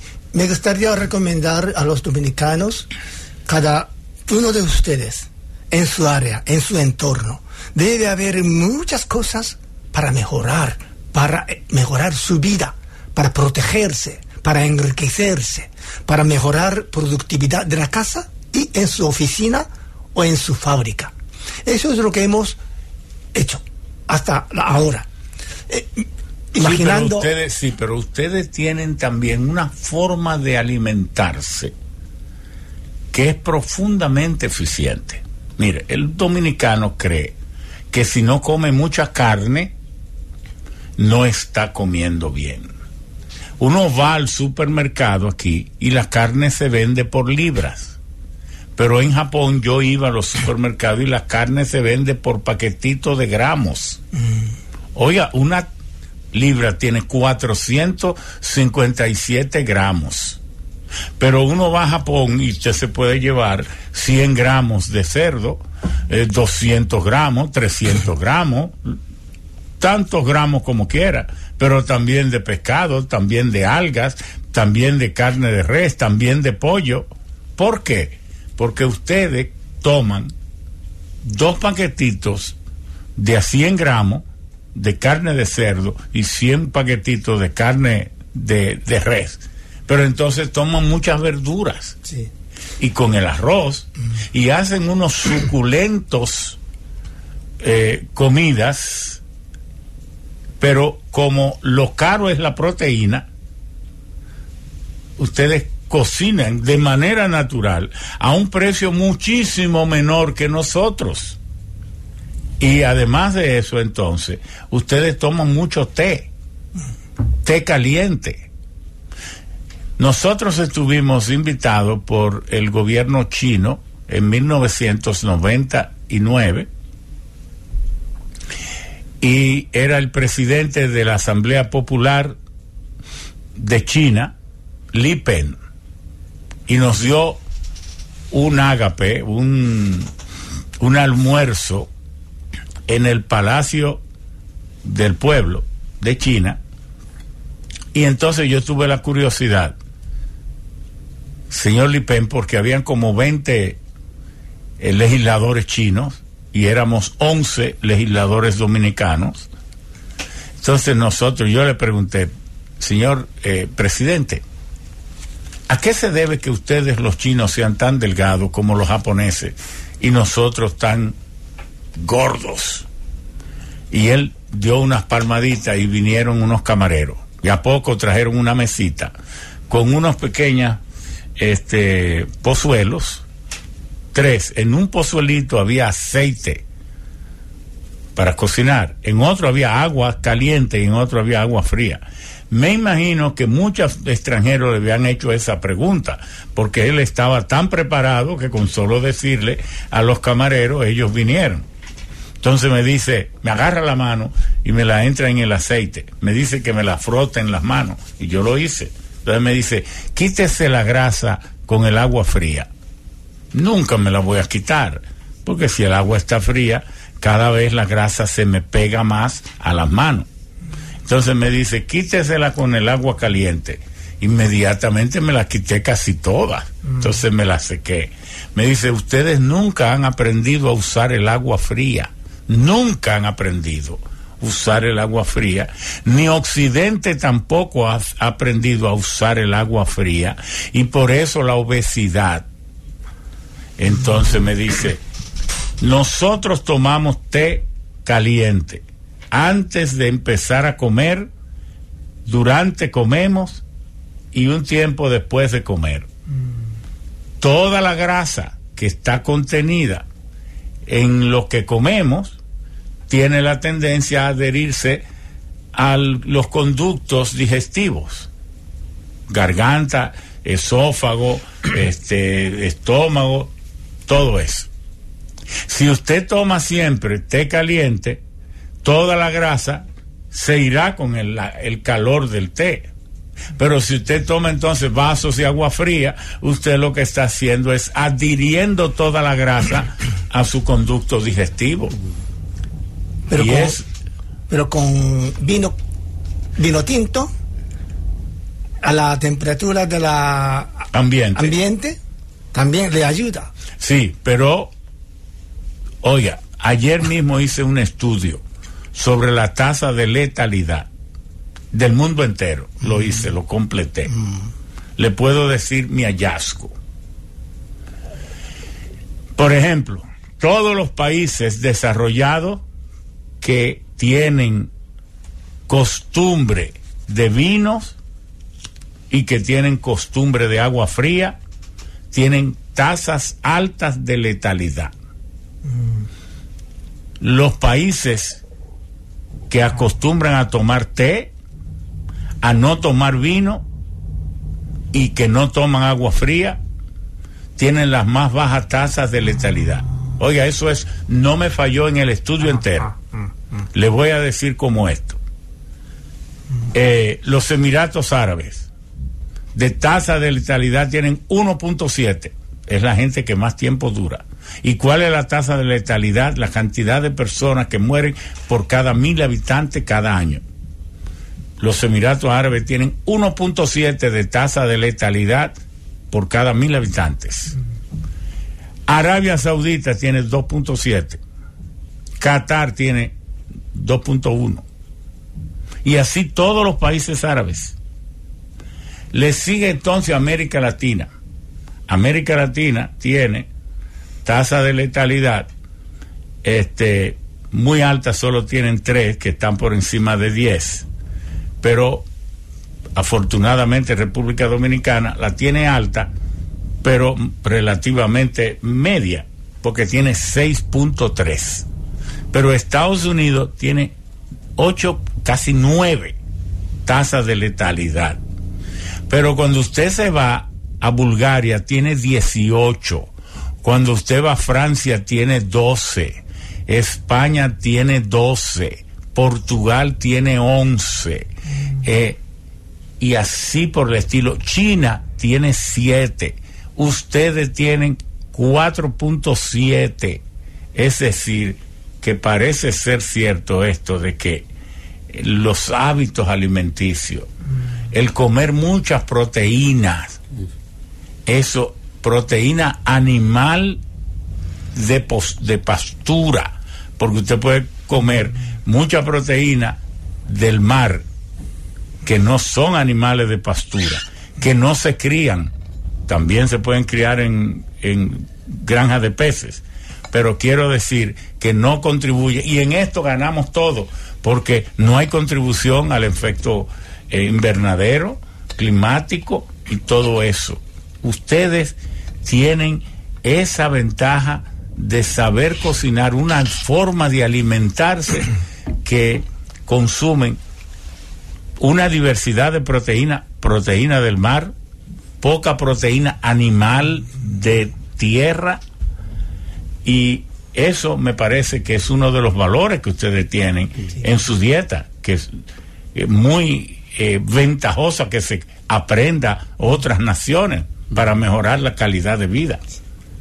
Eh, Ingeniero, permítame complementar. Así complemente el tema de hace lo que estamos hablando sobre por qué se venden pequeñas cantidades en el comercio japonés y por qué de mejoramiento de la sociedad japonesa. Sí, sí. Vamos a hablar sobre primero el sistema de comercio japonés.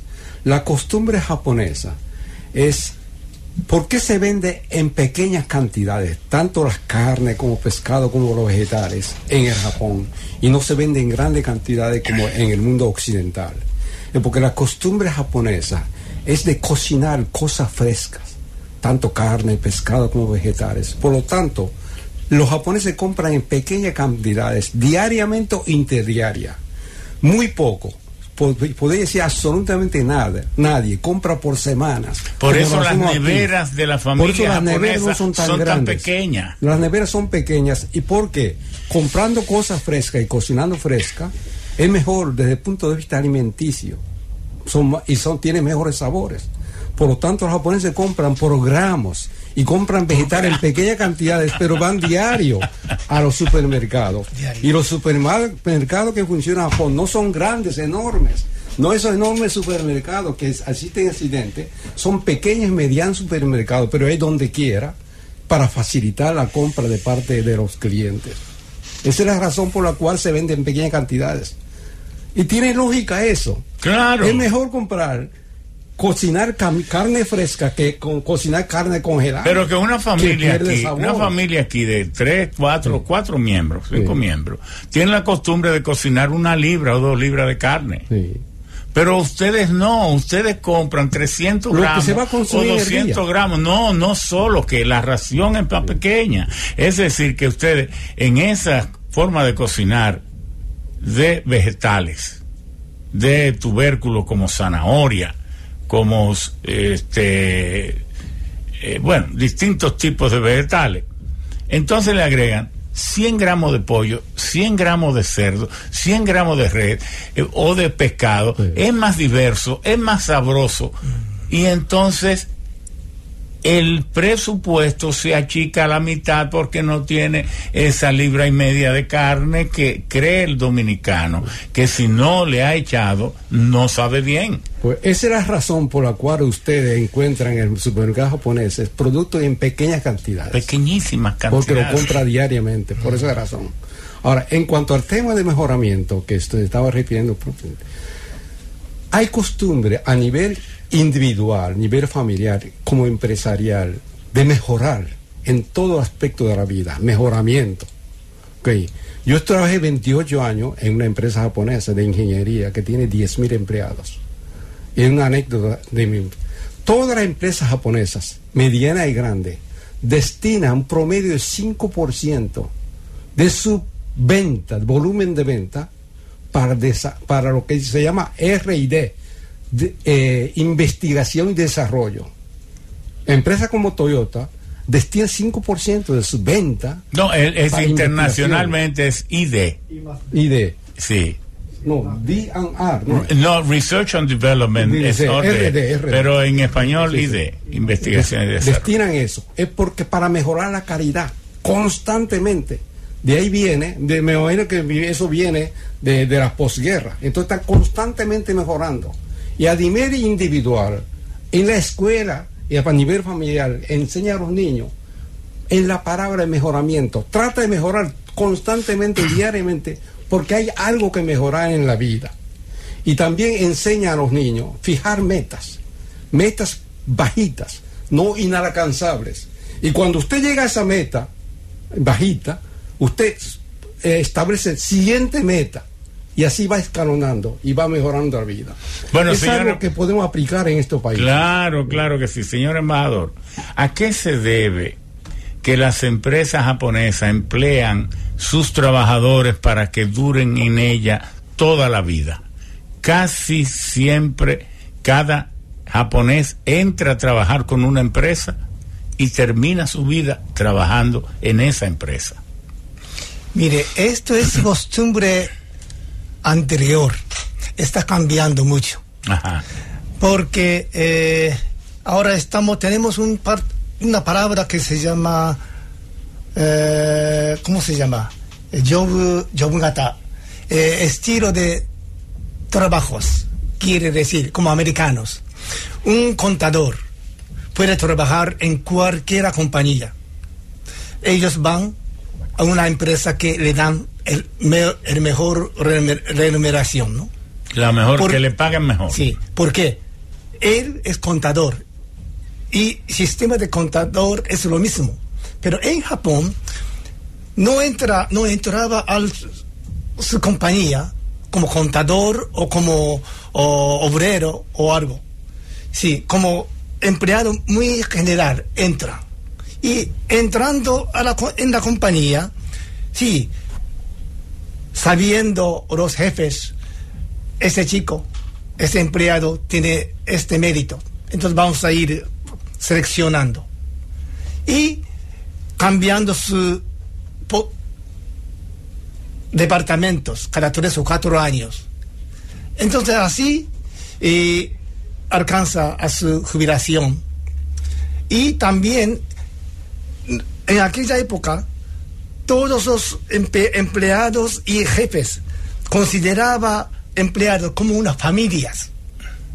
Entonces, aunque no trabajaba, un empleado no lo quería echar a calles. Trasladaba al lado de las ventanas. Aunque no lo hacen, pero le daba sueldos. Porque era una familia. Entonces nosotros todavía tenemos esta cultura de considerar emplear como una familia. Entonces, en la, en la plena recesión económica, hay pocos desempleados. Le pregunto esto porque vi en las páginas, eh, precisamente de la CIA, que ustedes apenas tienen 2.3% de desempleo. Eso es. Impresionantemente bajo. Esto es una de las razones. Compartiendo ganancia entre muchos empleados. Entonces, productividad japonesa se coloca más o menos 25 o 6 eh, en el ranking mundial. es una de las razones ya tenemos que cambiar ese sistema empresarial para competir con otros países en la nueva era. Correcto, pero vámonos entonces a la educación que ustedes dan a su familia y a sus estudiantes.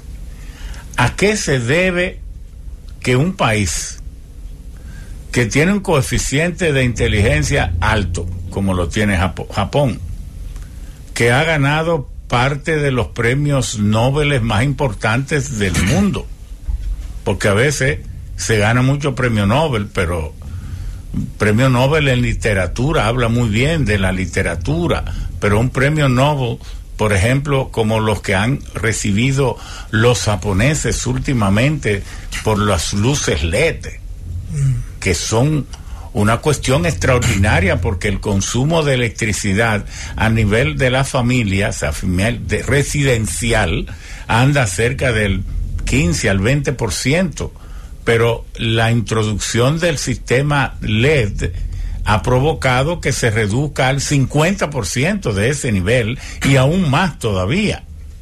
Es decir, que Japón parece que tiene un sistema de ingreso, por ejemplo, a las universidades extraordinariamente exigente. Nosotros tenemos la esperanza, los sectores de bajos ingresos, de la UAS, Pero si en la UAS se le facilita a todo el mundo entrar sin ninguna exigencia, ¿cuándo elevará la calidad? Porque es posible ser masivo, no tener exigencia y tener calidad. Eso parece que no es posible. Mm. Háblenos de eso. Mire, eh, hay que un, poquito, sí, retroceder. Eh, cuando terminó la guerra, necesitamos desarrollo. En tal momento, primero construimos la escuela general. Pero en aquel momento los empresarios le pidió al gobierno, por favor, podría construir escuelas politécnicos, especializando en la tecnología. Entonces, gobierno sí comenzó o politécnicos preuniversitarios de cinco años. Y cuando egresan ellos, esos cinco años, podría entrar a la universidad más específica sin rendir examen desde tercer grado. Mire, aquí, en este momento tenemos más o menos 500 universidades en Japón.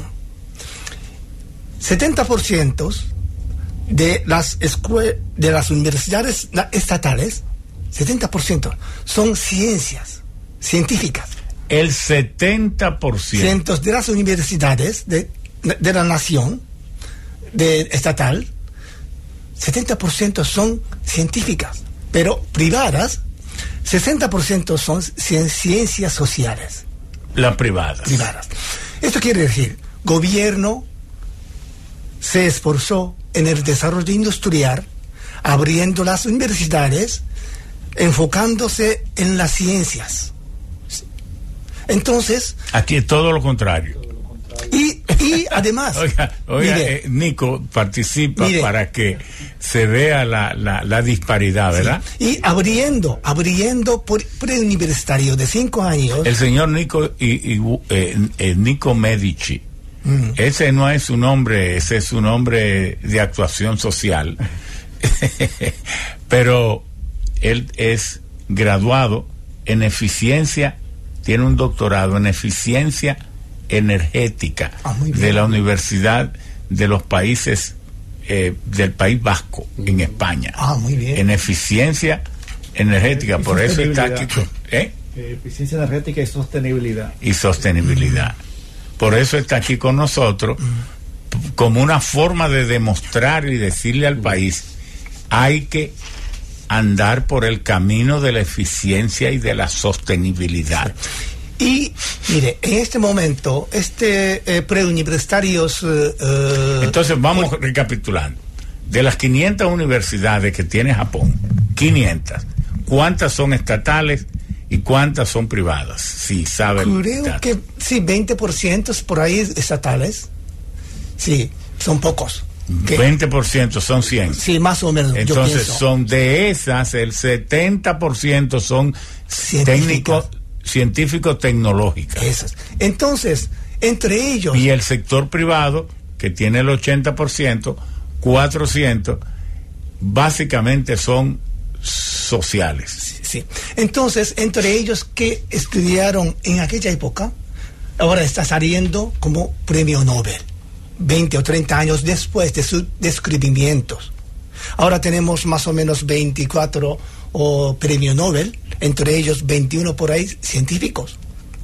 Entonces, escuelas preuniversitarios politécnicos, ahora tenemos 51 más o menos justo después de la Segunda Guerra Mundial lo abrió gobierno. Los estudiantes que aprendieron allá son pilares del desarrollo industrial del Japón, egresando de la, estas es escuelas. veo que el gobierno ha sido el eje del desarrollo de Japón el eje. En China, el eje. En toda parte, el eje. ¿Por qué aquí va a ser el sector privado? No es verdad eso. Tiene que ser el gobierno el eje del desarrollo. Y además, ojo, hay grave.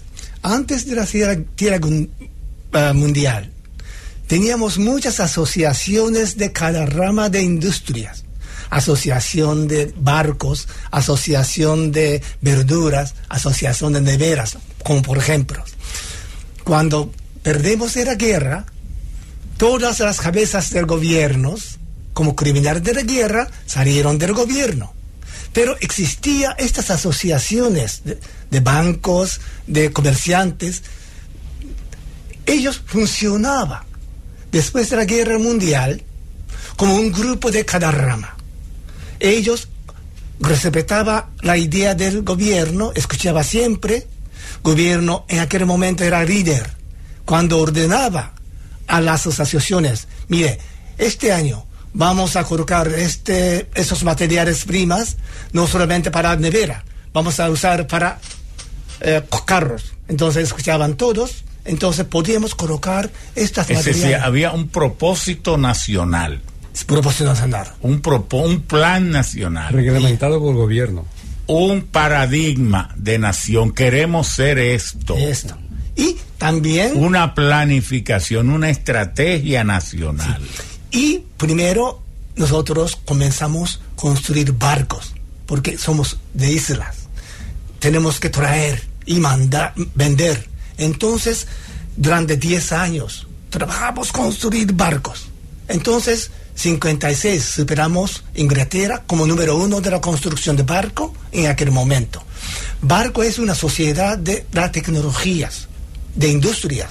En el barco hay muchos departamentos de electricidad. No, el, el, que, el que construye barcos tiene la sociedad entera. Entera. Porque para usted construir barcos tiene que desarrollar el acero. Para usted construir barcos tiene que desarrollar la soldadura. Sí. Para construir barcos tiene que desarrollar la metalmecánica en sentido general.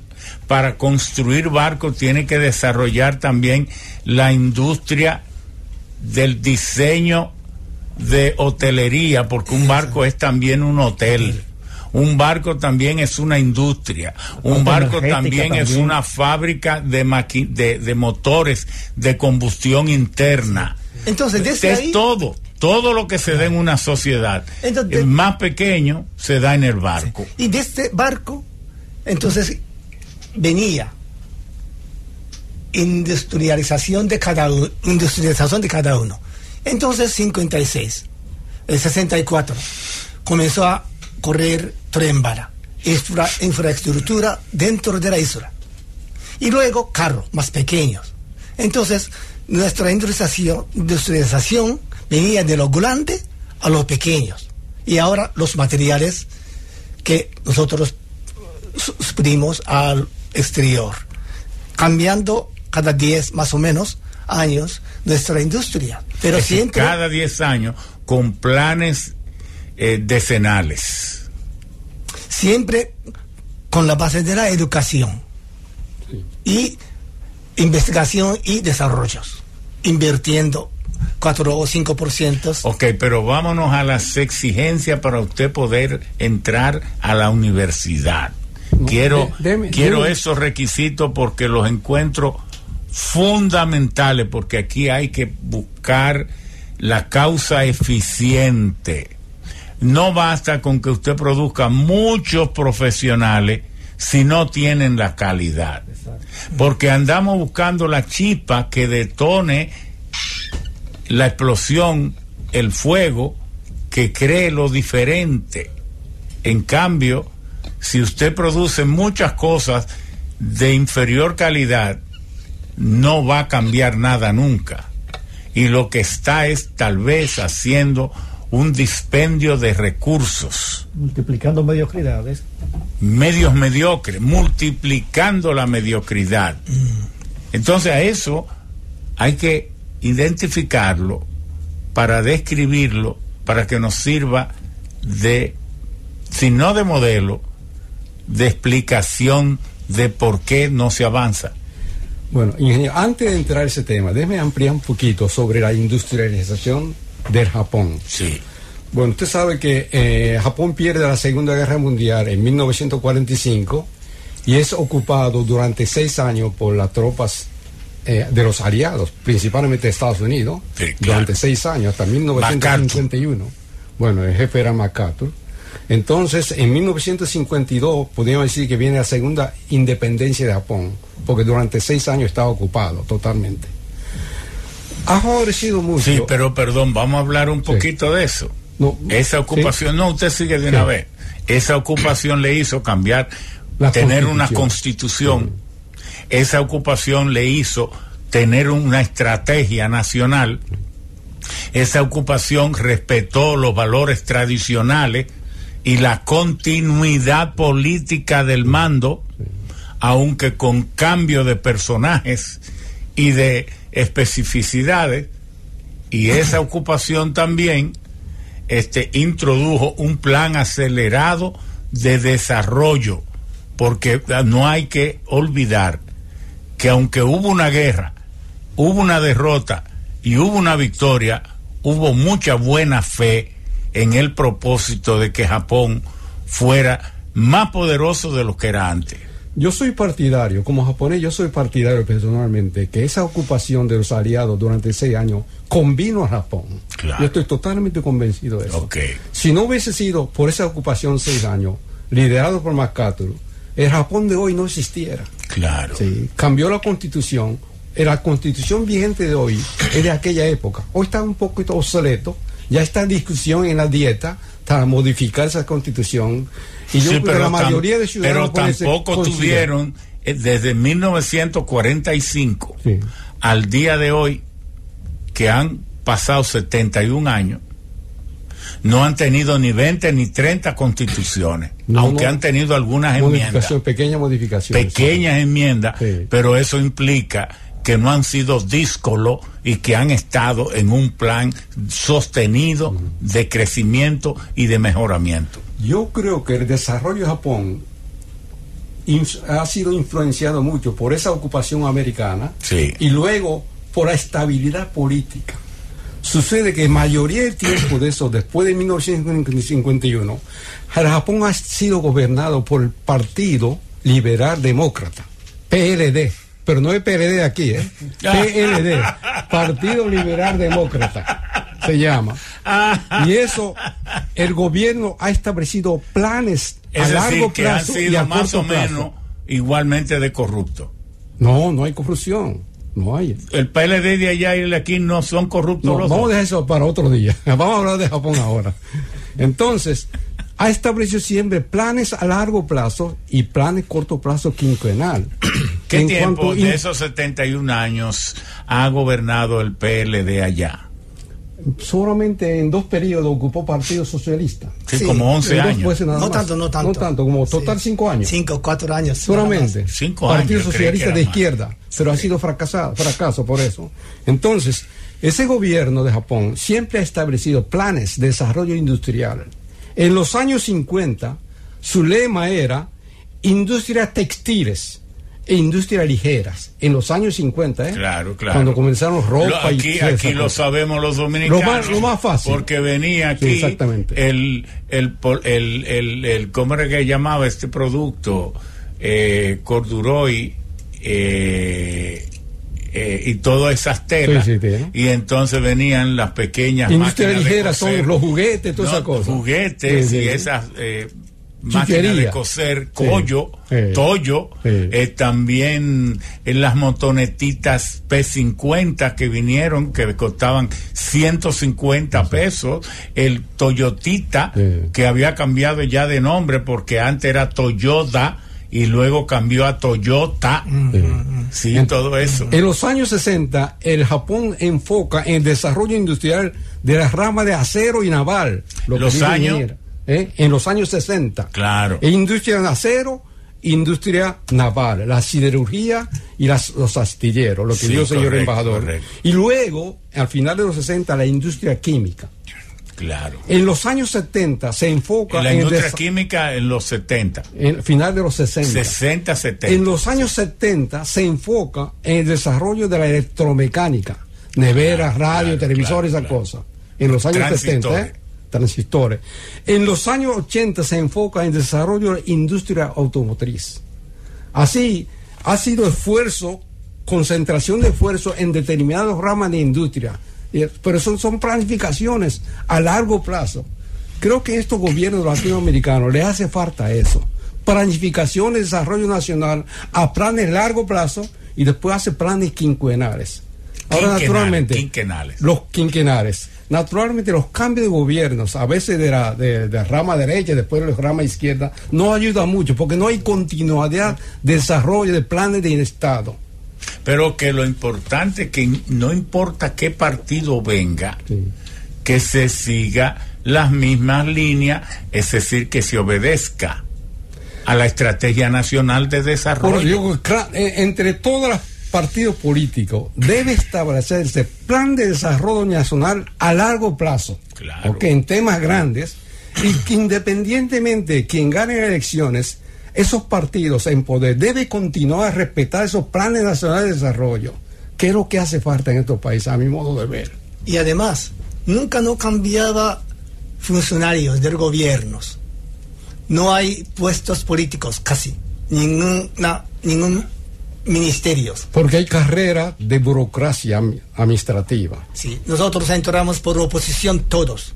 No hay ningún enchufes, no hay ninguna relación con políticos. hay un decreto que nombra. Sí. Entonces, mm. independientemente eh, a los políticos. Pero eso es porque ustedes tienen siempre el mismo partido en el poder. No, no es eso. No, no, digo, pero si hay. hay carrera administrativa. yo sé, pero que ustedes han tenido de los 71 años, 65 años el mismo partido en el poder. Ayuda mucho. Eso ha ayudado mucho a esa realidad. Pero yo quiero volver a ese tema para uno poder entrar a una universidad en Japón, ¿cuáles son los requisitos? Tiene que pasar por el examen. De admisión severa. Pero hábleme de ese examen de admisión severo. Mire, eh, en aquella época de 70 y 80 necesitábamos muchas escuelas y universidades. Entonces gobierno construía, abría escuelas y universidades. Porque había muchos niños. Sí, cada año, 1946 y 7, salía dos o tres millones de niños. Entonces, 70, necesitábamos muchas escuelas, universidades. Pero en aquel momento, entrar a la universidad tenía que estudiar muchos. Entonces, los niños, después de la escuela, iban a escuela privada. Hasta las 10 estudiaba. Y medianoche hacía tareas en la escuela, en la casa. Si no, no podía pasar a las universidades mejores. Dígame eso otra vez. Por favor, repítamelo. Mire, había mucha competencia entre los niños para ir, entrar a las universidades. ¿Pero por qué había mucha competencia? ¿Porque habían unos exámenes? ¿Por qué? 47, 8, 9. Después de la guerra mundial, salían muchos niños, nacían, porque necesitábamos fuerza laboral. Aumentar la población. población. porque la guerra a ustedes le causó qué número de millones de muertos. Sí. Tres millones. Tres millones. Sí, y además había mucha pobreza, entonces había muchos que salieron de Japón, como aquí, como inmigrantes. Pero ahí también salieron. Pero después de 15 años, ellos entran a la escuelas secundarias. Necesitaba escuelas. Escuelas técnicas. Entonces, abríamos muchas escuelas. También necesitábamos universidades. En aquel momento había mucha competencia para entrar a la universidad, porque hay muchas demandas. Estudiantes. Demasiado aspirante en comparación con, con la plaza disponible. Pero ¿por qué había tan pocas plazas disponibles? Por las exigencias porque no había quiero llegar quiero llegar ahí a esa quiero llegar a la explicación porque decir había pocas plazas eso no es explicación porque no había físicamente universidades o escuelas que corresponde al número de los niños y estudiantes había disparidad entonces sale competencia sí siempre cualquier país debe pasar esta época. Ok, vamos a la pausa para seguir entonces en este importantísimo debate. Están los sabios en la Z. Sigue los sabios en la Z. Bueno, estaba buscando aquí en las estadísticas algo sorprendente, algo sorprendente, que Japón tiene como tasa de ahorro nacional 27.8, es decir, 28%, que como nación desarrollada es uno de los más altos niveles de ahorro nacional, superado solo por China, que todavía tiene 44.2. Mira, aquí República Dominicana tiene el 20% de ahorro. y Estados Unidos tiene el 18% de ahorro. Ahora, Estados Unidos tiene el factor favorable de que en 1948, en los acuerdos de Bretton Woods, le permitieron que el dólar fuera la moneda de, de, uso mundial. Y hoy el 73% de las transacciones mundiales se hacen en dólar. Pero ¿qué pasa? Que la condicionalidad de que pudiera ser la moneda de cambio mundial y la moneda de uso tenía la característica de que tenía que ser libremente convertible al oro, libremente convertible al oro. Pero a 32 dólares la onza, la convertibilidad. A 32 dólares la onza. Pero el 15 de agosto de 1973, el presidente, el presidente Nixon acudió frente al, al Parlamento y pronunció un discurso en el cual desligó el dólar, lo desligó de la convertibilidad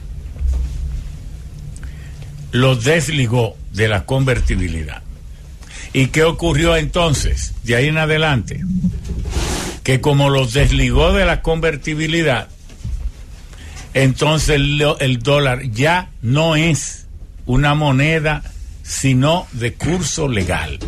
Ya lo que es es una moneda de curso legal como el Bitcoin, solo que no es una criptomoneda pero el Bitcoin. Entonces Estados Unidos tiene la libertad de imprimir todos los dólares que, le, que quiera imprimir para sus propios gastos y hasta para hacer guerra.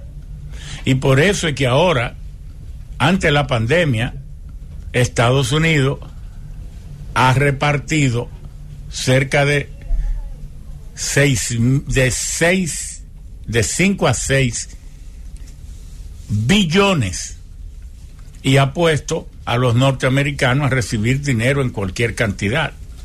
Pero eso no se lo puede permitir Japón ni otras naciones. Otra peculiaridad que estamos viendo aquí en la página de la CIA, quiero decir que no es una página de Japón favorable a Japón. No, yo me voy a la Agencia Central de Inteligencia que no tendrán inclinación a estar diciendo cosas favorables a otro país que no sea Estados Unidos. Lo máximo que puede éticamente la CIA es ser neutra. Pero aquí dice que Japón tiene 2.36% de desempleo solamente y vamos a buscar a ver la the population below poverty line, la población debajo de línea de pobreza es un 16%, pero lo impresionante es lo siguiente, que tiene un Gini Index Coefficient, un coeficiente, esto del Gini se lo vamos a explicar, Gini Index Coefficient o Distribution of Family Income cómo se distribuye el, el ingreso entre las familias en Japón y es un 32.9.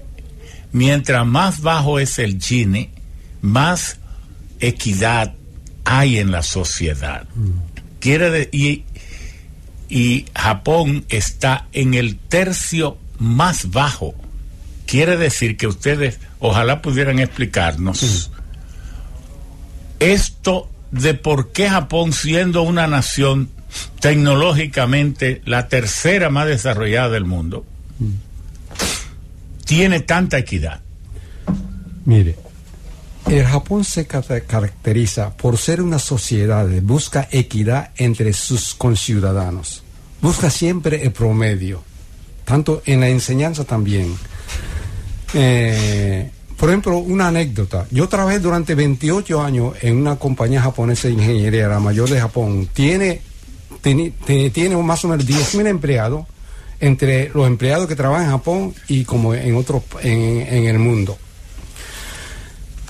El, ingreso de los ciudadanos es tan equilibrado que el salario que ganaba el presidente de esa compañía donde trabajaba no llega a ser 30 veces mayor que el empleado de menor ingreso, que sería el recién graduado de secundaria que entra a la compañía a los 18 años. El presidente de esa compañía no llega 30 veces lo que gana ese empleadito. Y era una compañía grande. De 10 mil empleados. La mayor firma de ingeniería.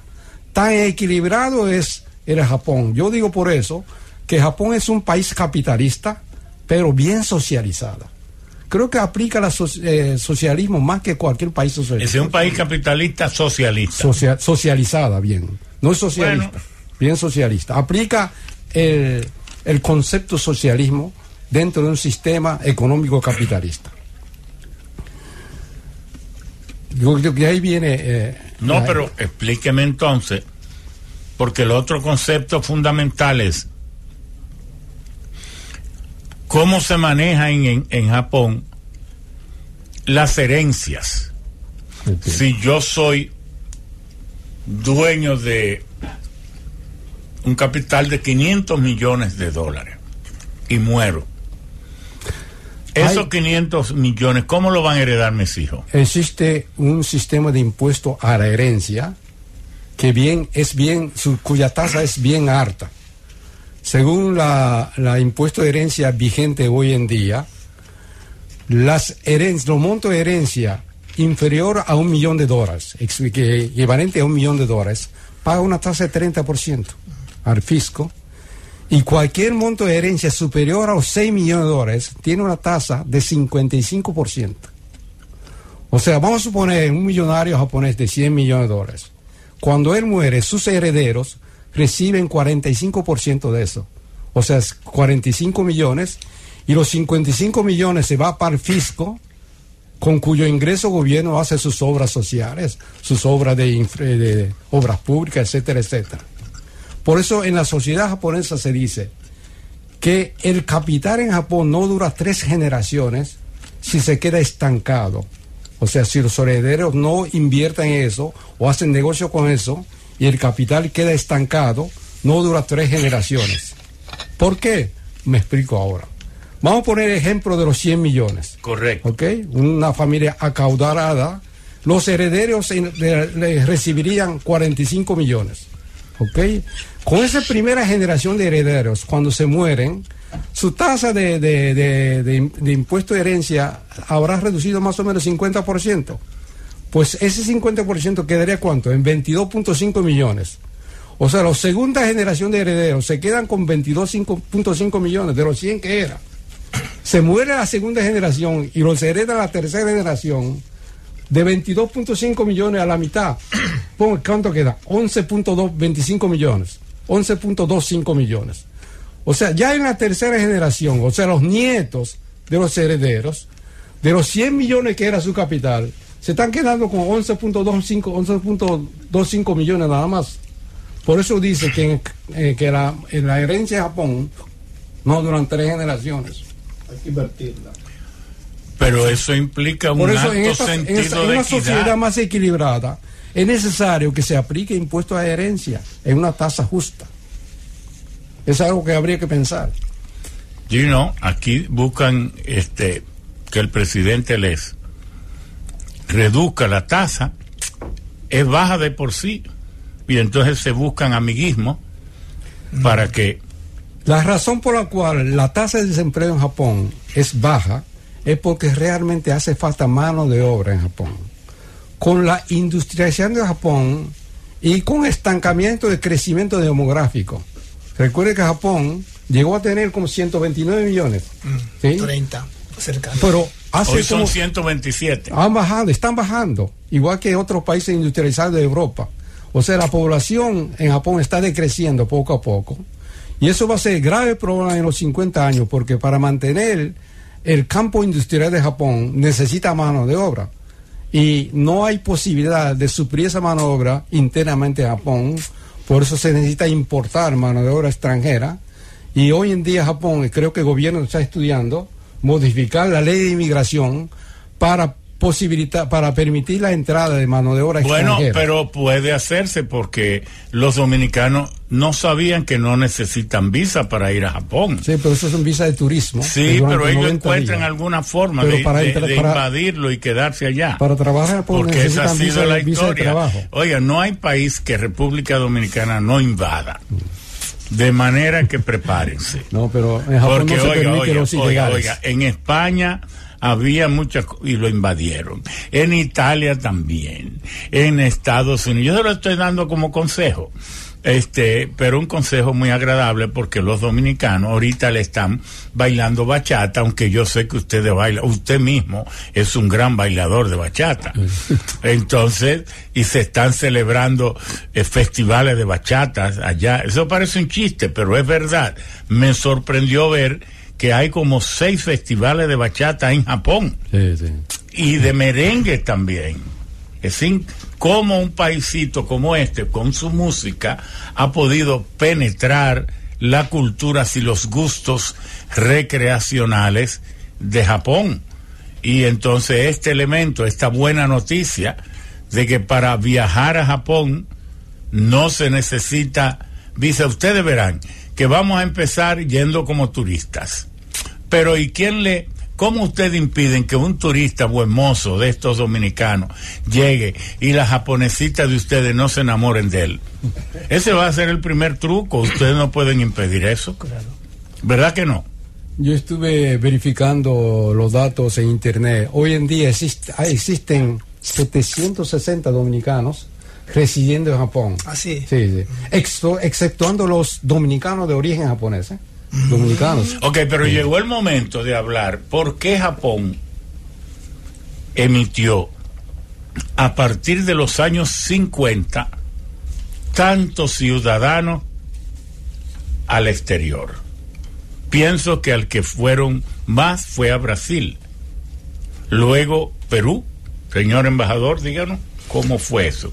Mire, tal ¿Y por como qué dijo, se hizo? Sí, tal como señor Higa contó ya, después de la Segunda Guerra Mundial, volvieron muchos japoneses que estaban en el continente chino y también de península coreana.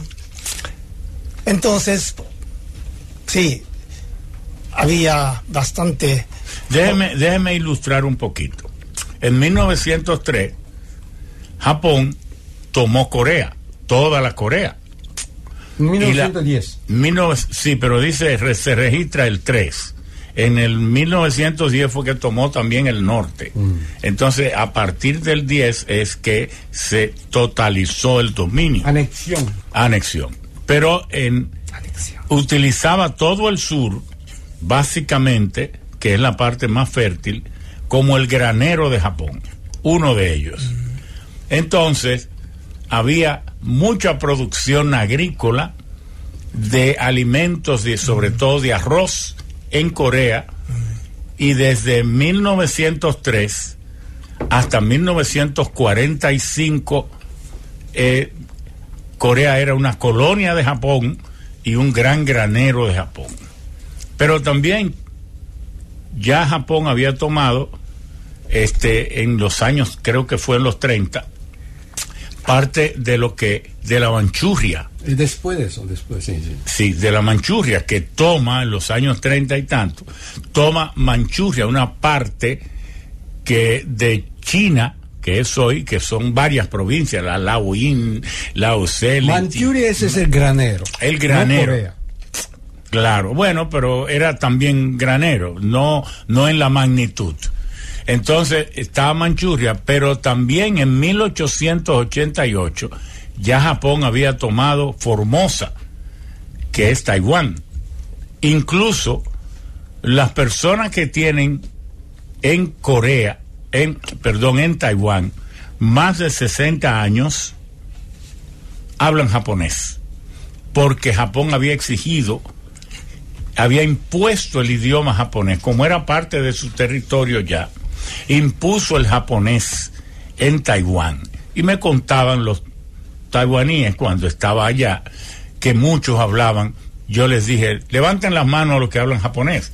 Y me sorprendí con la cantidad de incluso altos oficiales del yuan de, de ellos que hablaba japonés. Déjame, déjame ampliar esa parte. Eh, hubo una guerra chino-japonesa entre 1893 a 1995, dos años. Claro. Y como fue la dinastía Ning. Como consecuencia de esa guerra, la China cedió a Japón lo que es Formosa hoy en Taiwán. Lo que es Formosa. O sea, se convirtió en territorio japonés en 1900, eh, 1898. De 1880. Entonces, naturalmente, Japón comenzó a educar a todos los nacionales de esa isla bajo sistema japonés. Claro. Las enseñanzas escolares se convirtieron en japonés. Claro. Entonces, desde 1898 hasta 1945, son 47 años claro, claro. que estuvo bajo sistema japonés. Por eso, por eso tanto, todos los nacionales de Formosa que vivieron en esa época saben de japonés. Claro, lo saben. Que hoy en día queda muy poco. Pero que debo decir que China no tenía tradición gobernando Taiwán, porque Taiwán sí. Primero no fue formado ni poblado por chinos. Sí, sí. sino por gente de la Polinesia y de Micronesia. Así mismo, sí. Entonces, luego los portugueses lo tomaron y China viene a tomar a Taiwán. Es en 1850 la dinastía Ning. Y ahí es que al perder la guerra con Japón, mm. nada más duró 38 años gobernando a Taiwán. De manera que Taiwán en sí no era chino y muy poco tiempo antes lo había sido. Sí. Él llega a ser chino realmente cuando Chai, cuando MacArthur invita a Chai Kansek al derrotar a Japón que venga a tomar la soberanía eh, china en Taiwán y ahí es que eh, Taiwán pasa a ser eh, chino para cuatro años después ser la sede del gobierno chino cuando Mao Zedong en 1949 toma China Sí. y entonces Chai Kansek y su régimen huye a Taiwán y es así como vienen los acontecimientos. Pero qué interesante, lo importante es que Japón primero se convierte en una potencia industrial o fue convirtiéndose gracias al acuerdo de que estaba cuya ¿cómo se llamó ese tratado de de, de, de Perry de 1852 que ese fue el que buscamos Cuyagua una cosa así Cuyagua Kanagawa.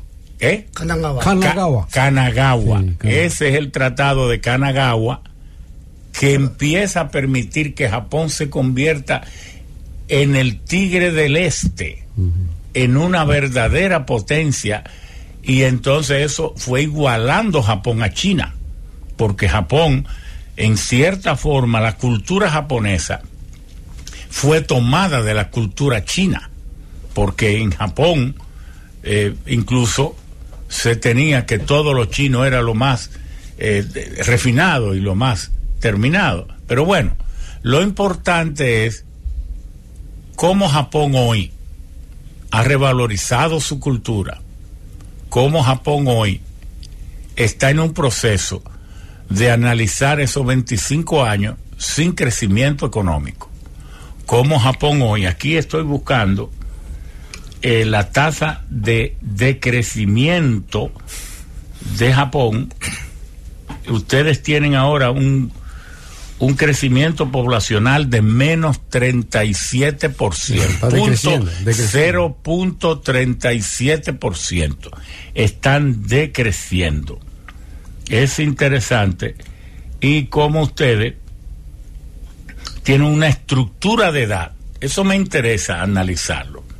La estructura de edad en República Dominicana es que de 0 a 14 años tenemos 26 de cada 100 dominicanos, entre 0 y 14 tenemos 26 personas.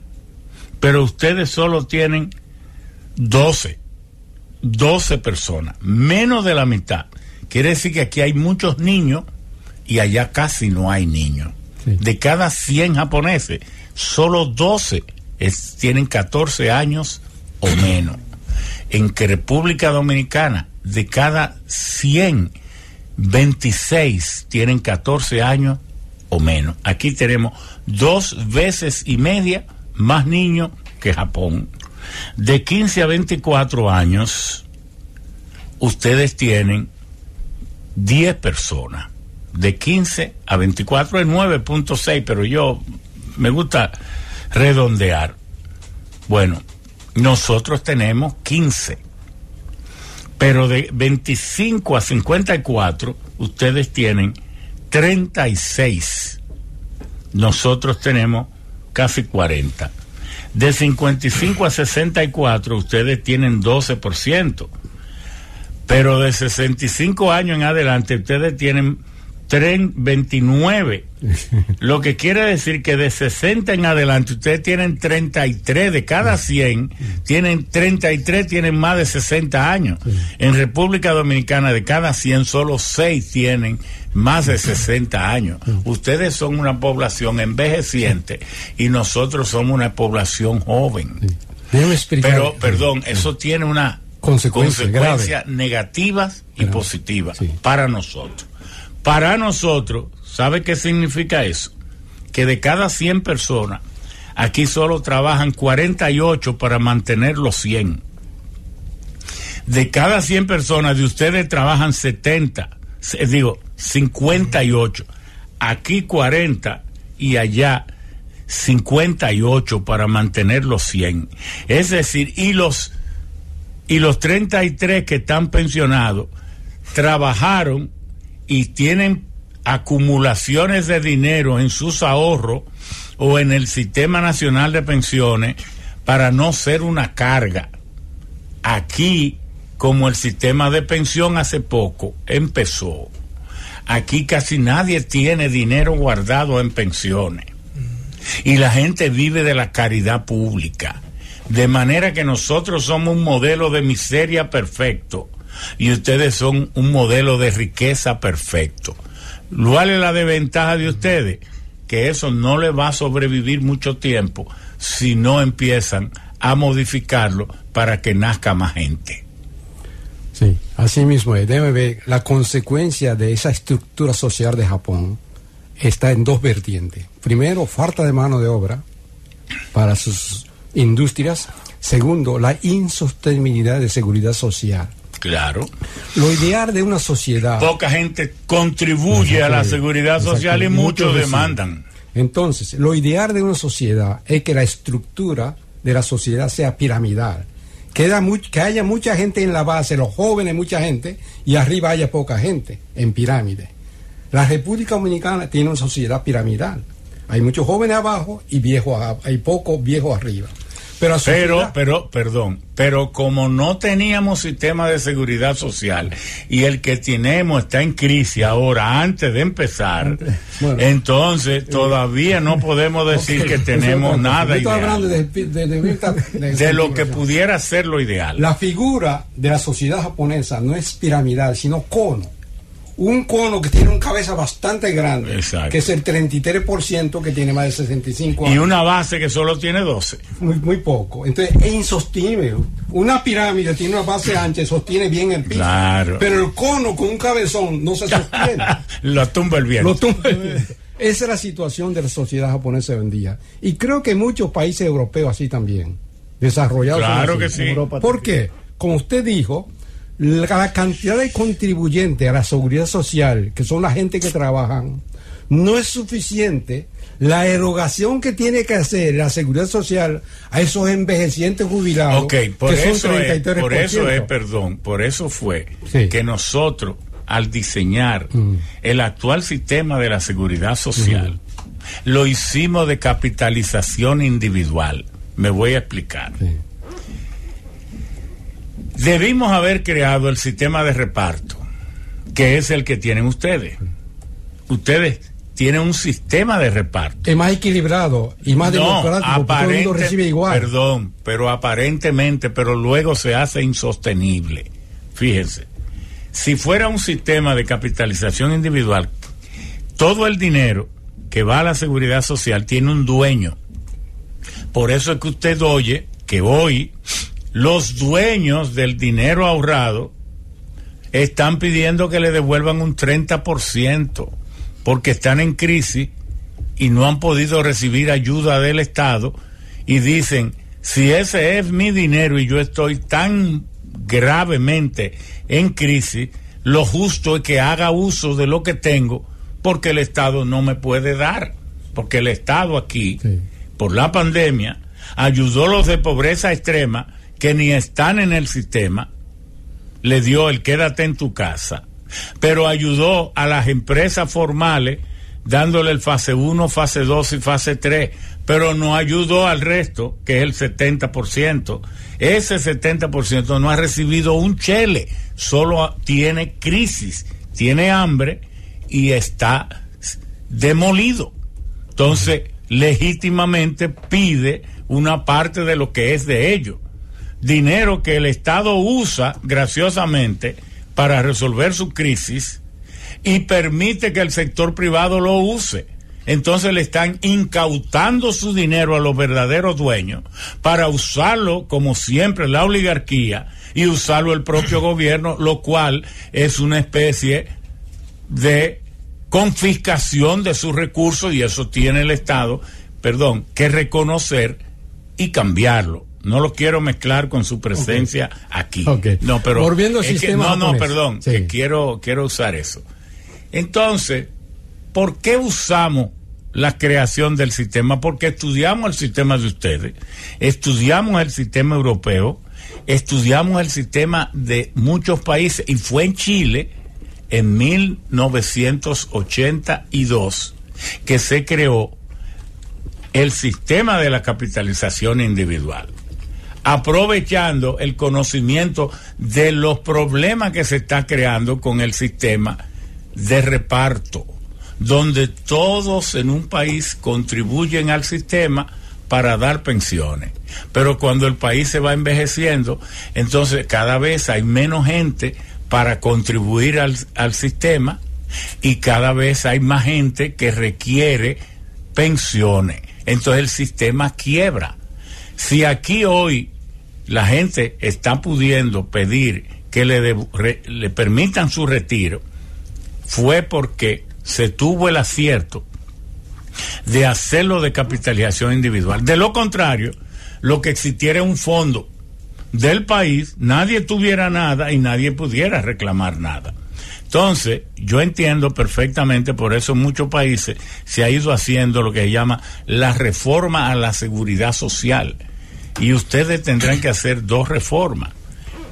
la reforma para que su población crezca, permitir el ingreso de mano de obra y reformar el sistema de la seguridad social. Me excusa por haber explicado esto, pero era necesario porque iba a quedar un vacío. Y entonces, ¿por qué se hizo aquí así? Se hizo para poder garantizar lo que hoy es una garantía si la gente está reclamando con derecho su dinero, fue porque no se hizo como es allá. De lo contrario, no pudieran reclamar nada. Estuvieran sufriendo la crisis y sin tener otra forma de remediarla. Adelante. Entonces, esa forma de, de conformación de cónica, de cono, tiene el siguiente problema, lo que decía, el monto de contribuciones de lo que están trabajando actualmente no es suficiente para cubrir las pensiones que hay que pagar a los que pasan de 65 años. Naturalmente, el fondo de pensión de Japón es enorme. Tiene un monto enorme. Perdón, usted es 65, aquí es 60. 65 y te se está estudiando para 70 años. Más adelante explico. Claro. Entonces, el fondo es enorme y el fondo es administrado por sector oficial y lo aplica en mercado financiero, en mercado bursátil, y ese fondo gana, gana intereses y ganancias y, hace crecer eso. Pero hoy en día, lo que está ingresando al fondo es menor que lo que está erogando a los pensionados. Por lo tanto, el fondo está achicándose poco a poco. Y entonces va, va en, futuro puede ser que no, puede llegar que no tenga nada. Ese es el problema que tiene para futuro. ¿Qué está haciendo ahora entonces?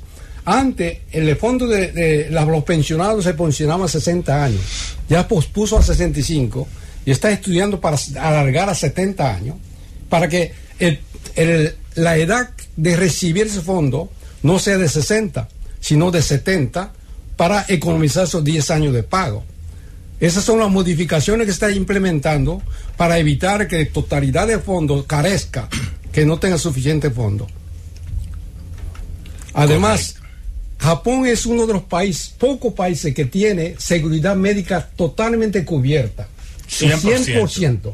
El 100%, de los ciudadanos japoneses y también todos los extranjeros legalmente residentes en Japón están cubiertos por esta seguridad social, seguridad médica. Esto es una carga muy grande para el Estado Dominicano, para el gobierno japonés. De modo que el gobierno japonés aplica, según estuve estudiando, el 33% de su presupuesto nacional para el sector seguridad social. Oiga eso, un tercio del presupuesto nacional se dedica a la seguridad social, esto es seguro médico y fondo de pensiones. Esto es una carga grande por la cual el gobierno tiene un déficit fiscal todo año tras año que tiene que emitir bonos de Estado. Sí, aquí hay un engaño. El gobierno vive engañando a la población. Los gobiernos, porque viven diciéndole que el gasto social del presupuesto y confunden gasto social con aporte a la seguridad social. Según la ley de seguridad social, el Estado debería aportar a la seguridad social no menos de 60 65 mil mal calculados millones y solo aporta como unos 14 o 16 mil. ¿Por qué? Porque el Estado dice que el gasto en educación, el gasto en, es, pero una cosa es el gasto social con las partidas que el Estado tiene que entregar para la seguridad social. No, no, en este porcentaje está incluido ese aporte de gobierno, porque son gastos de gobierno el aporte. Sí, pero no, pero estoy hablando, usted está hablando de la entrega a la seguridad social. Lo que estoy diciendo es que el Estado aquí deja de entregarle a la seguridad social y por eso la gente, que aún con 65 y con 70, no tiene pensiones, a pesar de que en el sistema de la ley 87-01 se incluyó lo que se llama del sistema subsidiado, que son las pensiones sociales, porque en toda sociedad, en un sistema, en un Estado social y democrático de derecho, todo el que necesite una pensión debe recibirla, porque entonces ¿de qué va a vivir? El Estado no puede permitir que la gente se caiga muerta de hambre. Y por eso es tan útil tener este, esta comparación, y por eso le agradecemos al señor embajador poder hacerla. Vamos a una pausa para luego seguir en esta importantísima comparación que podemos ver cómo nosotros tenemos puntos donde se evidencia que la estructuración del gasto del gobierno, sea deficitaria o no, no se hace con una intención social, porque esta es una sociedad de privilegio y aquella es una sociedad de equidad. Es la gran diferencia. Vamos a la pausa. Están los sabios en la Z. Sigue los sabios en la Z. Vamos a abrir ahora los micrófonos a ver qué piensan los dominicanos, lo que han escuchado de la sociedad japonesa. Ahora tienen la oportunidad de hacer sus preguntas. Ahora tienen la oportunidad de comparar cómo son las costumbres nuestras. Ningún pueblo tiene que ser un calco ni una copia de otro, pero sí cada pueblo tiene atributos y virtudes que pueden ser aprovechados por otro. Por ejemplo, lo bueno se copia, lo otro no. Pero, ¿qué piensan los dominicanos después de escuchar y después de ver los resultados de este país? Ya empiezan las llamadas. Adelante. Buenos días, don Ramón. Buenos días a todos los invitados. De verdad, es un lujo escuchar este programa, Los Sabios de la Z, porque aparte de que uno cada día que pasa tiene conocimiento, adquiere conocimiento, pero de verdad que es cátedra, don Ramón. Yo lo felicito. Uno podrá estar de acuerdo no con usted, pero de verdad que usted es una, una lumbrera en este país. Yo como dominicano, este, esta economía no se puede comparar ni siquiera con la de Haití, de verdad. Porque cuando aquí se engañó, No exagere, no exagere. No, eh, eh, ingeniero, mire qué es lo que sucede es en el sentido de que siendo nosotros un país más avanzado que Haití, Haití tiene mucha hambre y tiene muchas muchas dificultades, pero nosotros somos un país que estamos en vía de desarrollo y aquí lo que se hace para la mayoría, como se llama, es lo contrario. Mire cómo está la gente pidiendo el 30%. Mire cómo se están muriendo muchísimos viejitos. Porque este es un país de alta, altísima, altísima inequidad.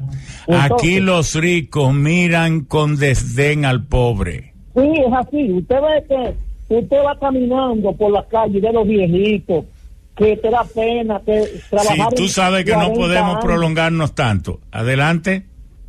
Sí, buenos días. Buenos días. Sí y, al equipo que le acompaña. Sí. Don Ramón, lo de nosotros es ARB. Porque en vez de copiar lo bueno de otra nación, lo que lo que traigamos es reggaetón y vagamondería. Y juca. Eh, oye.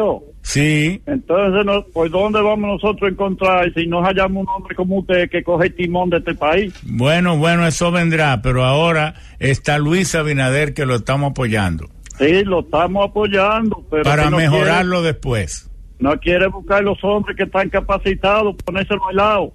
Y bueno, ya usted sabe, adelante. Aló. Sí. Sí, buena, don Ramón, qué bien que le ha logrado. Sí. Mire, yo pienso, como le dije a usted alguna, alguna ocasión, el licenciado Arnaldo Brea que no acostumbra a dar mi nombre. Muchas gracias. Yo pienso que todo lo que se ha dicho ahí sirve para un ejemplo que yo creo que usted está avanzando como avanzó Juan Bosch de disposiciones democráticas a las posiciones humanas que contribuyen al desarrollo de la humanidad. Por eso, al analizar a Japón, llegan a la conclusión de que Japón es uno de los países más socialistas. Hay dos vías de llegar a la sociedad que la humanidad se ha puesto como meta de Estado, como pasó la historia del, del, esclavismo, del al feudalismo, al capitalismo, y no se va a detener, es hacia socialismo. Y lo que debe marcar el interés del profesional es el tener la voluntad de, abordar a una sociedad más justa. Sí, gracias, sí. Sociedad más justa es el resumen de lo que dijiste. Adelante. Saludo para un mundo, Marta y Muy Mi respeto, óigame, señor Albuquerque. Yo, hasta que, yo, los domingos, hasta que usted no termine su programa, no salgo de la capita. Aún tenga compromiso al verso. Qué bien. Pero óigame que le voy a decir después de la guerra viene la paz. Sí. A Japón le convino la segunda, eh, la, eh, la guerra, segunda guerra mundial, porque es un monstruo que despertó del imperio norteamericano y ellos, la verdad que yo respeto a esos, esos personas que tienen capacidad para discernir y hablar lo que es la política japonesa. Entre males yo conocí, conocí unos japoneses que trabajan 24 horas del día y por aquí camino a la provincia de Independencia también conocimos japoneses que estaban 24-7. El japonés trabaja con, con idea. Eh, Algo que tenemos que aprender del japonés, su capacidad de trabajo, es lo que tú dices. Su no humildad. no tienen tamaño, pero tienen pero tienen un cerebro de un león. De un Muy bien, muy bien, muy bien. Tú sabes que hay que limitar el tiempo. Adelante.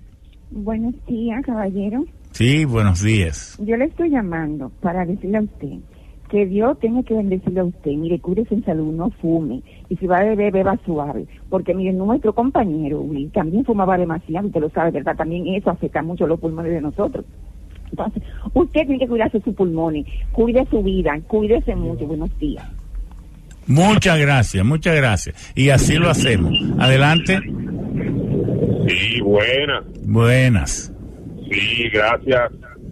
Um, Acacio Batista les habla. No, usted parece que tiene un receptor muy alto. No se oye buen bien. Día, buen, buen- buen día a todos. Soy un, Bueno. un seguridad que siempre estoy oyéndolo todos los domingos.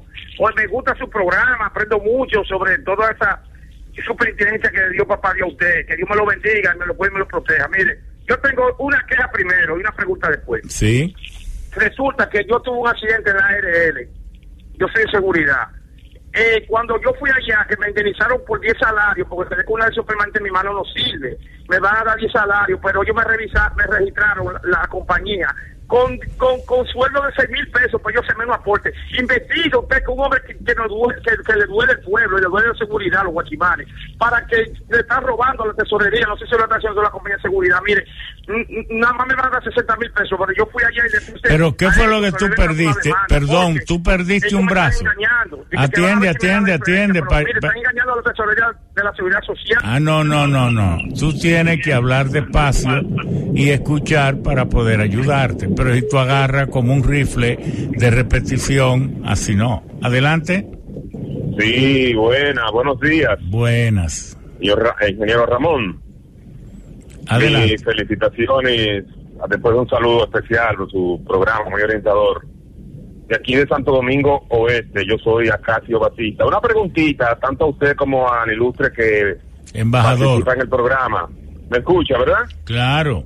Gracias. Mire, es en el aspecto cultural una pregunta, una pregunta que siempre me ha llamado la atención. He procurado, pero no he tenido respuestas así muy convincentes.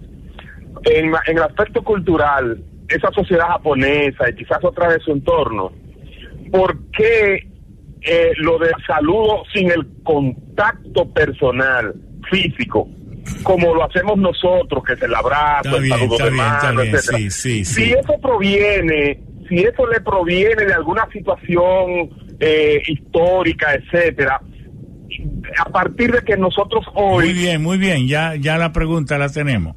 Sí, embajador, para cuando le toque su turno. Sí, creo que eh, una parte eh, viene de eh, confusionismo. Del confusionismo. Sí, eh, cuando éramos estudiantes no podíamos estudiar junto con las señoritas. Sí, había muchas escuelas separadas. Sí, eh, entonces, sí, físicamente tampoco ahora no tocamos, no andamos, eh, sí, eh, Pero ustedes no se tocan en el saludo. Tampoco. Pero el hecho de que se reproduzcan es porque se tocan. no, no, no besamos, pero sí. Ay, sí, ustedes se besan, Tenemos pero no en público. Sí, no. Está- Sí, pero tenemos bastantes niños, no hay problema. Como ustedes, Adelante. como los dominicanos. Buen día, ingeniero. Buen día. En pocas palabras, hay que definir el Estado Dominicano como un Estado delincuente. No entendí. No se oye bien, no se escucha bien. ¿Me escucha? No, que hay no. que definir el Estado Dominicano como un Estado delincuente. Bueno.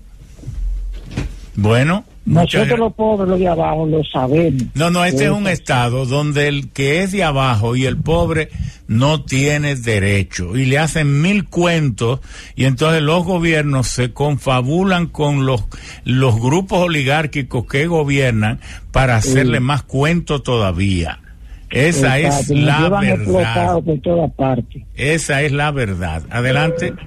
Buenos días, don Ramón. Sí. Antonio Romero, de Estancia Luperón. Antonio, fiel ¿Cómo está? Muy bien. Muy bien, gracias. Con relación al tema, don Ramón, con relación a lo que, por ejemplo, aquí un, una, un pensionado gana 8 mil pesos, realmente eso hay que revisarlo, porque la verdad que es preocupante. Una persona que gana 8 mil pesos, mayor de 70 años, 60 años, no le da para nada. El Ni presidente tiene que tomar en cuenta eso, en ese sentido. Y nada, eh, saludo para el embajador, que es un excelente expositor y una persona que nos, nos merece respeto para nosotros dominicanos. Buenos días. Muchas gracias. Gracias por el respeto a nuestros invitados. Adelante. Buen, buen día. Sí. Eh, siendo Japón la, la, este, el pueblo más confianza en su tecnología, ¿a qué país de Latinoamérica llevaron ellos su empresa? Y queríamos como que, en la República Dominicana hubiera empresas de ellos por la cercanía que hay hacia todos los países de- del mundo. Excelente pregunta, excelente pregunta. ¿Cuáles países han ido los japoneses a instalar empresas y que a él le gustaría que aquí hubieran empresas como la japonesa para que sirvieran de, de modelo, me imagino yo, de, de ejemplo? Sí. Pero si puede anotar cada pregunta para poder tener el mayor número de, de llamadas y que entonces ustedes las expliquen, porque así si nos detenemos a explicar cada cosa, entonces van a... Sí, adelante. Sí, buenas tardes, buenos días, ingeniero. Buenos José días. Manuel Adame de San Juan de la Maguana. Muy bien. Reverentemente me inclino con el respeto ante nuestro señor embajador de la República de Japón en Santo Domingo. Ingeniero, resulta y viene a ser que yo he tenido la oportunidad de trabajar en varios países en embajadas de la República Dominicana. Y no he visto realmente ese interés del Estado Dominicano en establecer relaciones amplias, tan amplias y comerciales, y en todos los sentidos, con naciones tan importantes como Japón, donde la República Dominicana tenga la oportunidad de recibir el apoyo de esos países. Todo lo queremos con Estados Unidos, nos entregamos con los europeos, pero con países que nos sirven de ejemplo, que han salido de la nada, que se han sobrepuesto. Los japoneses no vienen de la estratosfera, vienen de la tierra, son humanos como los dominicanos. Podemos aprender de ellos. ¿Por qué el Estado dominicano no se interesa? ¿O es que necesitamos un canciller como usted? Muchas gracias. Muchas gracias. No quiero ser canciller, pero le agradezco su deseo. Adelante.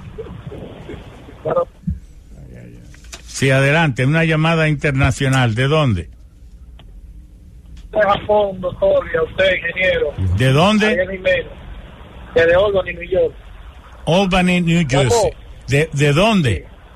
Albany, New York. Albany. Albany, New York. Sí. Yo quiero que usted un día de esto en este maravilloso programa, usted haga una referencia sobre los impuestos a los pasajes de avión, que viajar de New York a California, siete horas de avión, es más barato que viajar de Nueva York a Dominicana, que son dos horas y media. Explícanos No eso. Explícanos eso brevemente.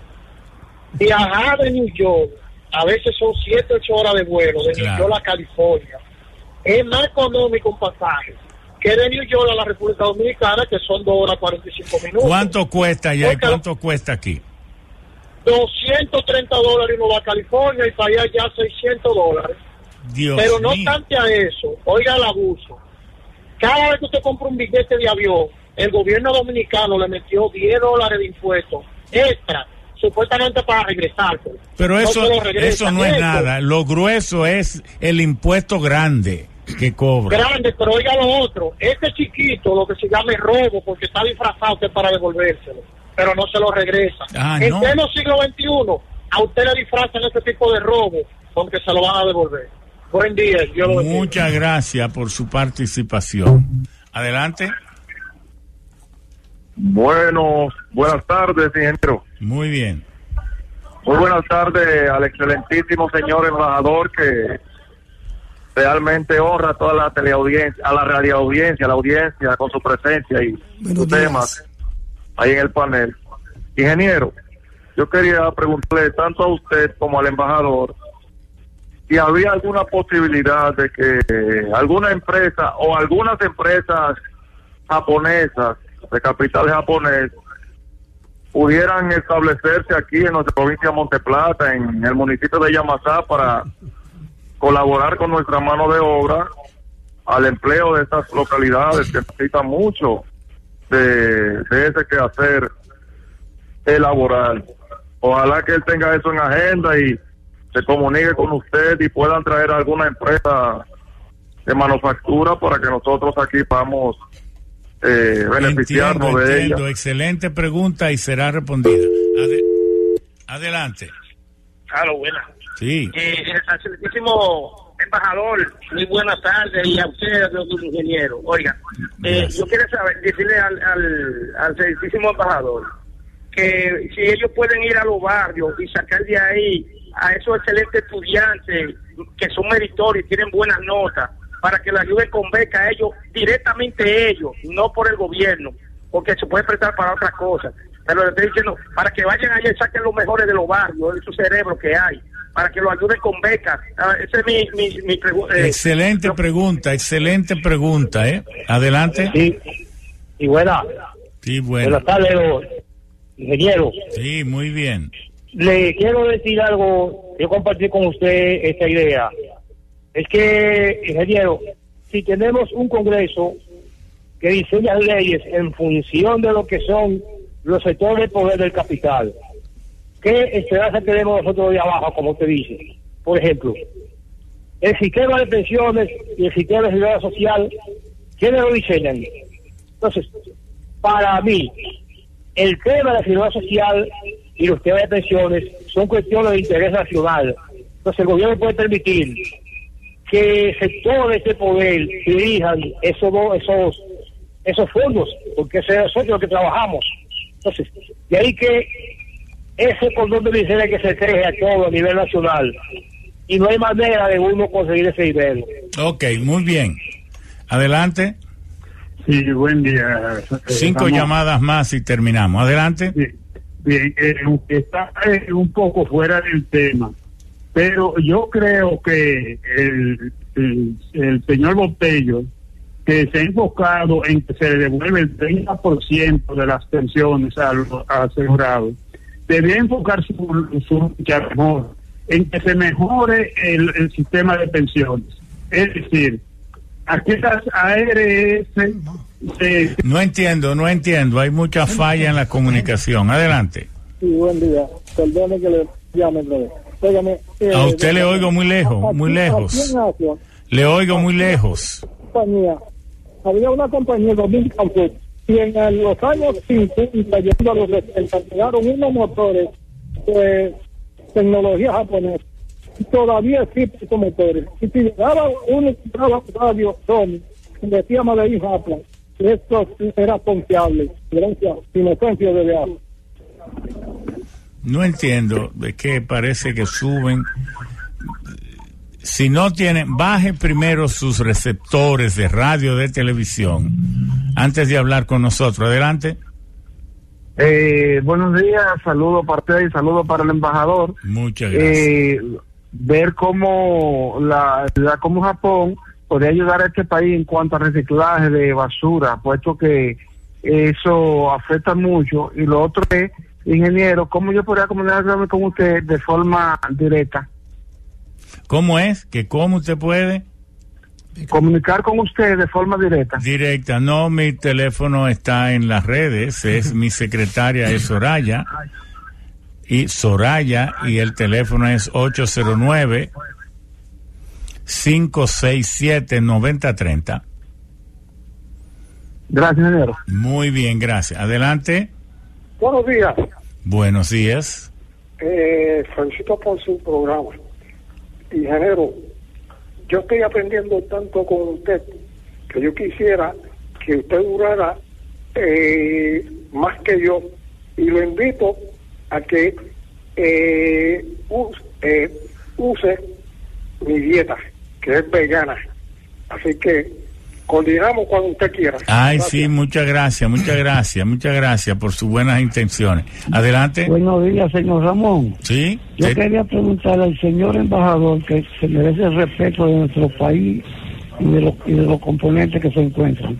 Fíjese que si en su país le cobran a los padres de los estudiantes un año entero, más la restricción, y que a qué se debe eso, que en su país de ellos no lo usan, aquí lo están usando, ¿qué hacen con ese dinero que le cobran a los pobres infelices que, que desgraciadamente el que puede mandar a una persona a un colegio es porque está colviéndose de muchas cosas que otros la disfrutan. Gracias.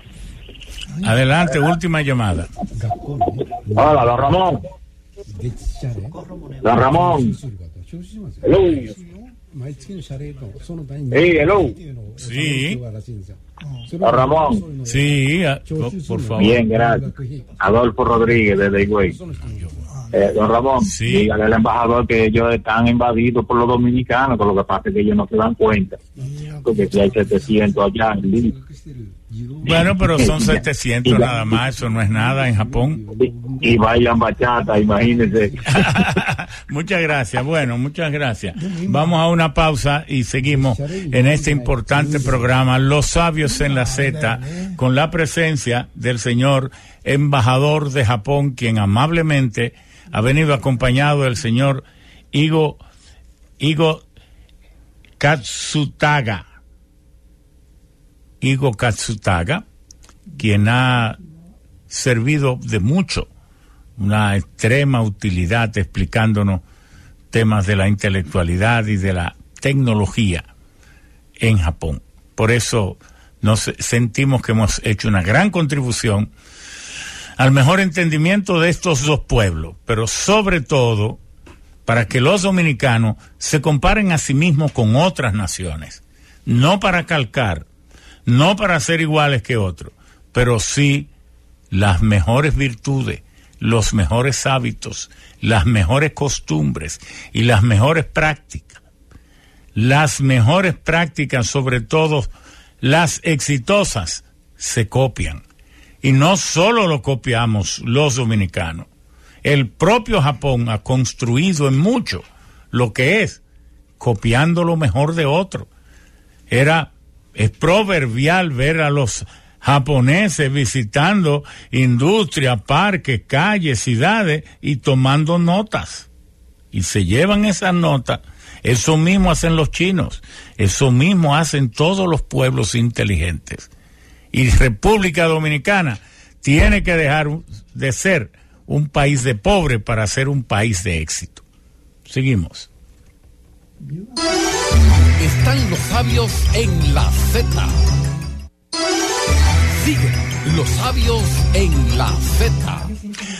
Bueno, el señor embajador quiere responder algunas preguntas, pero aquí tenemos también a una representante de un movimiento de reclamo del sector choferil que había hace un tiempo. Ya ellos han hecho esta reclamación por este mismo programa unas dos veces.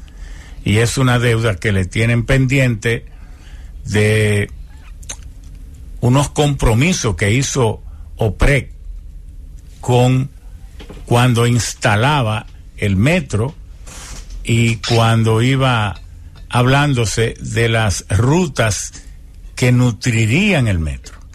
Entonces llegó a algunos acuerdos que va a explicar la enviada del movimiento Socorro Monegro va a venido a explicar esta cosa. Pero el señor embajador primero tiene unos temas que aclarar. Sí, eh, respuesta muy fácilmente. Respuesta a las preguntas de los sí, Sobre inversión en Sudamérica, tenemos más México y Brasil. ¿Por qué? Tienen obreros capacitados, primero. Segundo, está cerca de mercado grande, Estados Unidos. También tiene materias primas, como Brasil. Es muy importante, son tres elementos. ¿Y por qué no viene aquí inversión japonesa? Inversión como es formación de matrimonios, una pareja. Si ustedes quieren casarse con una señorita que vive a lo lejos, hay que ir muchas veces. Sí, si no, ella no viene aquí.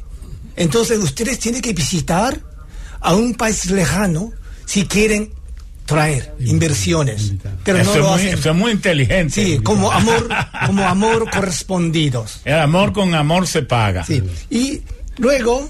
Oiga, eh, oigan, perdón, oiga lo que está diciendo el señor embajador. Tiene que conquistar. Necesitamos encariñarnos más para llegar al matrimonio. Ellos están dispuestos a venir a invertir aquí, pero se necesita que las empresas japonesas conozcan mejor el capital, la capacidad del obrero dominicano, su comportamiento y su disciplina y su formación técnica para entonces descubrir cuáles empresas son viables, cuáles empresas son posibles. De manera que ahora que no se necesita visa y que un pasaje cuesta solo 1.500 dólares de ida y vuelta, bueno, hasta yo en poco voy para allá. Entonces, desde Puerto Plata, tiene que visitar al Japón muchas veces. Hay que mostrar, como digamos en inglés, debe ser sexy para que llamen atención los japoneses. Oh, oh, oh, oh, oh. Y luego, sí, Beca, por, favor, que pregunte a la embajada del Japón o cualquier país de la embajada.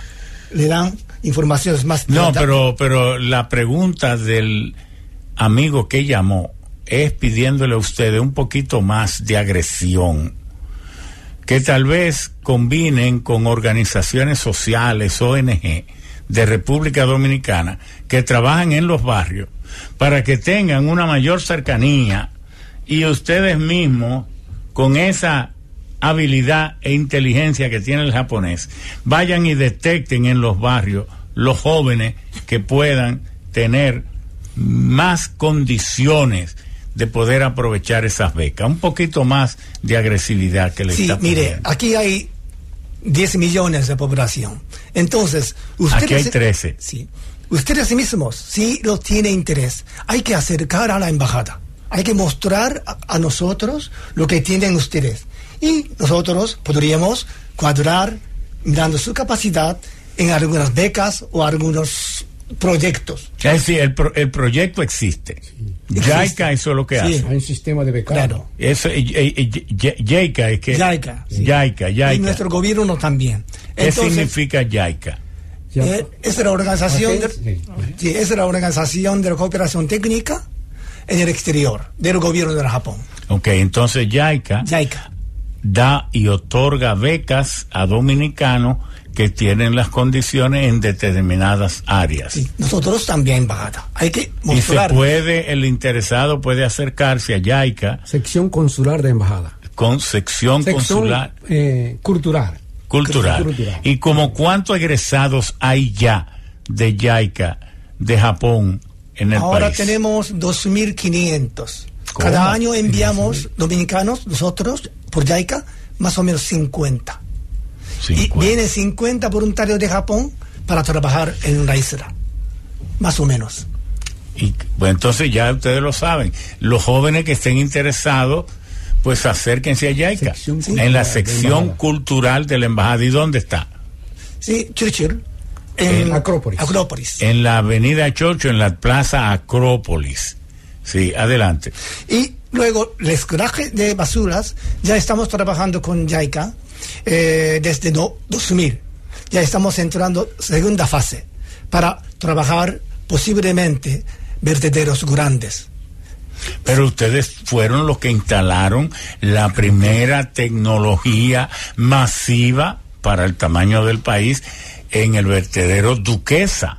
Lo único es que los ayuntamientos, vamos a decirlo claro, fueron desorganizados, corruptos y bandoleros desorganizados, corruptos y bandoleros, y convirtieron una asistencia técnica no reembolsable, una cooperación de altísimo valor que hoy todo se estuviera haciendo según estuviera funcionando Duquesa. Lo convirtieron en un desastre. Ingeniero, contemplaba inclusive un tratamiento del exhibiado para largar agua limpia al río Osama. Oiga eso.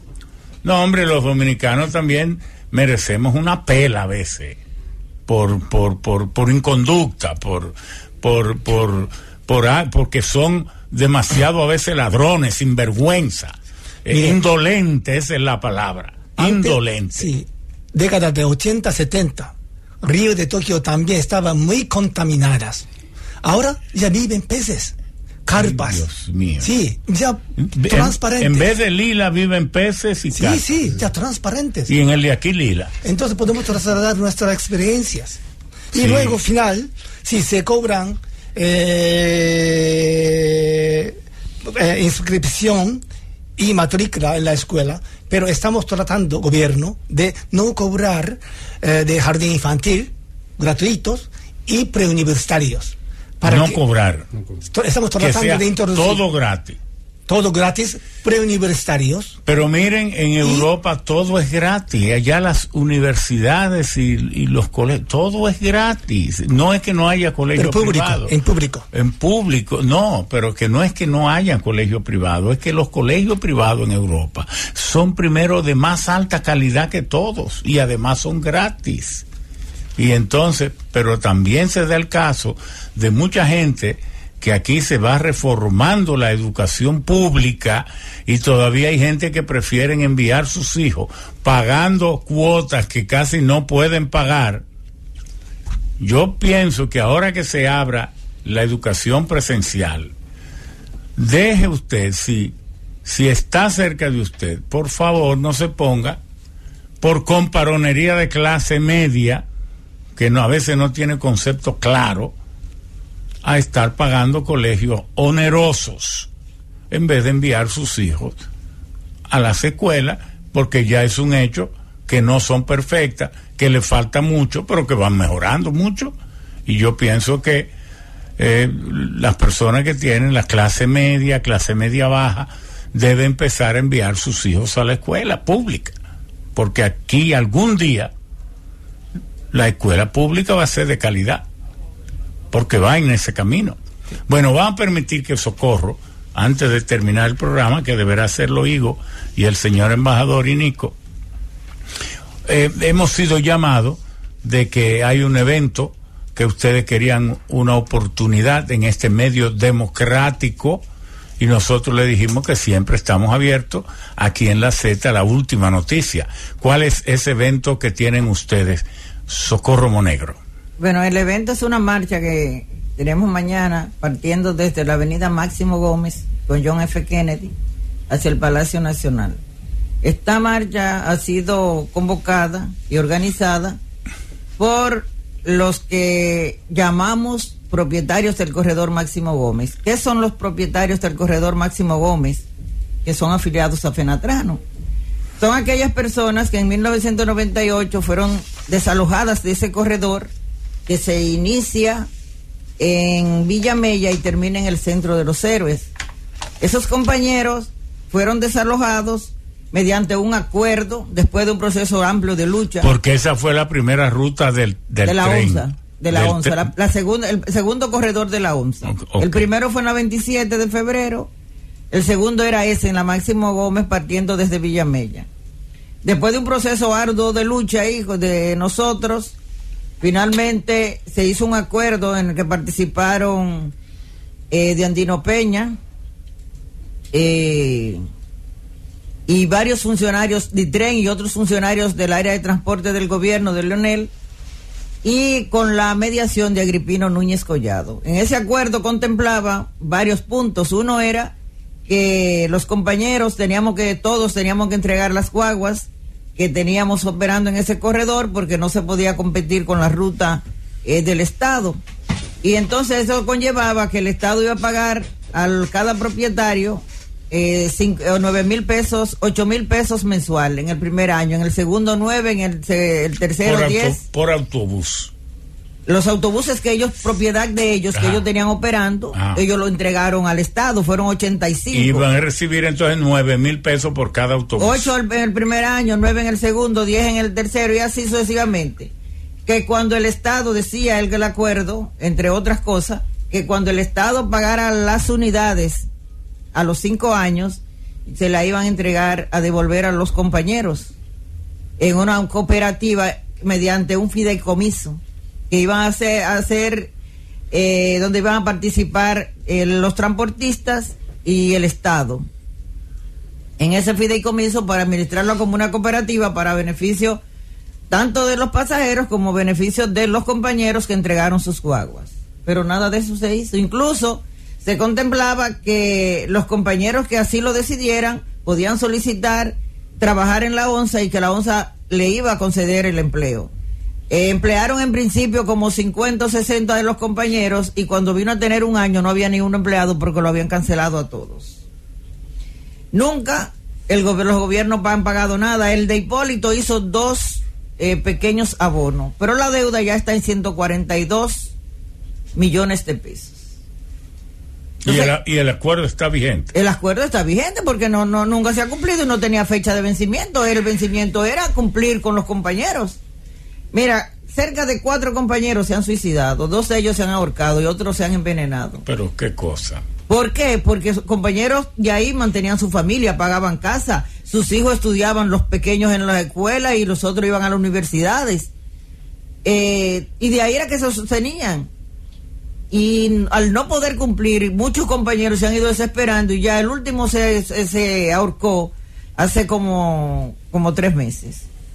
Los otros se han muerto como resultado jóvenes, personas con cuarenta y pico de años han muerto porque han tenido enfermedades eh, costosas de alto costo al no poder comprar los medicamentos, como por ejemplo los diabéticos, muchos se han muerto, la mayoría se han muerto de diabetes y de cáncer. Al no poder comprar medicamentos, no pueden tratarse la enfermedad y llega un momento. Pero se mueran o no se mueran, es un acuerdo y no con cualquiera, con el Estado y el Estado está obligado a cumplir con eso. Es ese el reclamo de ustedes. Exacto. Para esta marcha. Incluso, eh, el, de acuerdo, varios, eh, tres encuentros hicieron los compañeros con el hoy presidente de la República en la campaña en el sector de ahí de Villamella. A mí me conta que él le prometió que le iba a pagar. Que, se iba a pagar. Le, él, me recuerdo cuando le dijo, pero no se lo voy a pagar junto, sino en mensualidades o en acuerdo como lleguemos. Él se lo dijo. Entonces, entiendo que eso debe cumplirse. Porque ustedes están exigiendo que le paguen los 146 millones juntos. 142. No, nosotros 42. no hemos dicho que nos paguen en, en, determinada forma. Hemos dicho que nos paguen porque es que los compañeros toda su inversión la tenían ahí. Y además que sigue subiendo el, el, monto. El monto, exacto. Y si él hizo un compromiso y después de que él está, él incluso la promesa de él era que le iba a pagar en los primeros 100 días. Y lo primero que en esos 100 días, quien le dieron los 100 millones fue a los artistas. Pero bueno. En diciembre. Pero bueno, yo entiendo que esa asistencia a los artistas no fue descabellada. Ahora, ¿qué es lo que pasa? Que hay que tener cuidado para hacer cosas. Porque solo son artistas los más destacados las compañías más grandes de artistas, porque aquí son miles de personas las que viven del canto y del arte. Y en cada provincia, como en cualquier país del mundo, hay cientos o miles de personas que viven del arte. Entonces el Estado no puede escoger los más destacados para darle a ellos 100 millones, olvidando a los otros. Entonces, hay cosas que hay que saberlas hacer, pero sobre todo las cosas hay que saber pensarlas, porque si no uno, tratando de ayudar, queda como cualquier soquete o como cualquier ignorante, y eso no le luce al Estado. Pero lo que ustedes están reclamando, y que es el objetivo de esa marcha mañana, que parte de Villamella. No, de, de la avenida Máximo Gómez con John F. Kennedy. Ah, ah, bueno, de la Máximo Gómez con John F. Kennedy. Sí, porque de Villamella aquí lo iba a felicitar. No, ese transproyecto lo hicimos una vez, justamente reclamando eso. Bueno. Eh, eh, lo hicimos desde Villamella eh, hasta la OPRED, aquí en la Pedro Enrique Sureña. Ok, pero ¿qué propuesta eh, viable, razonable traes tú para esa marcha que el pueblo la sepa. ¿Tú la puedes decir? Mira,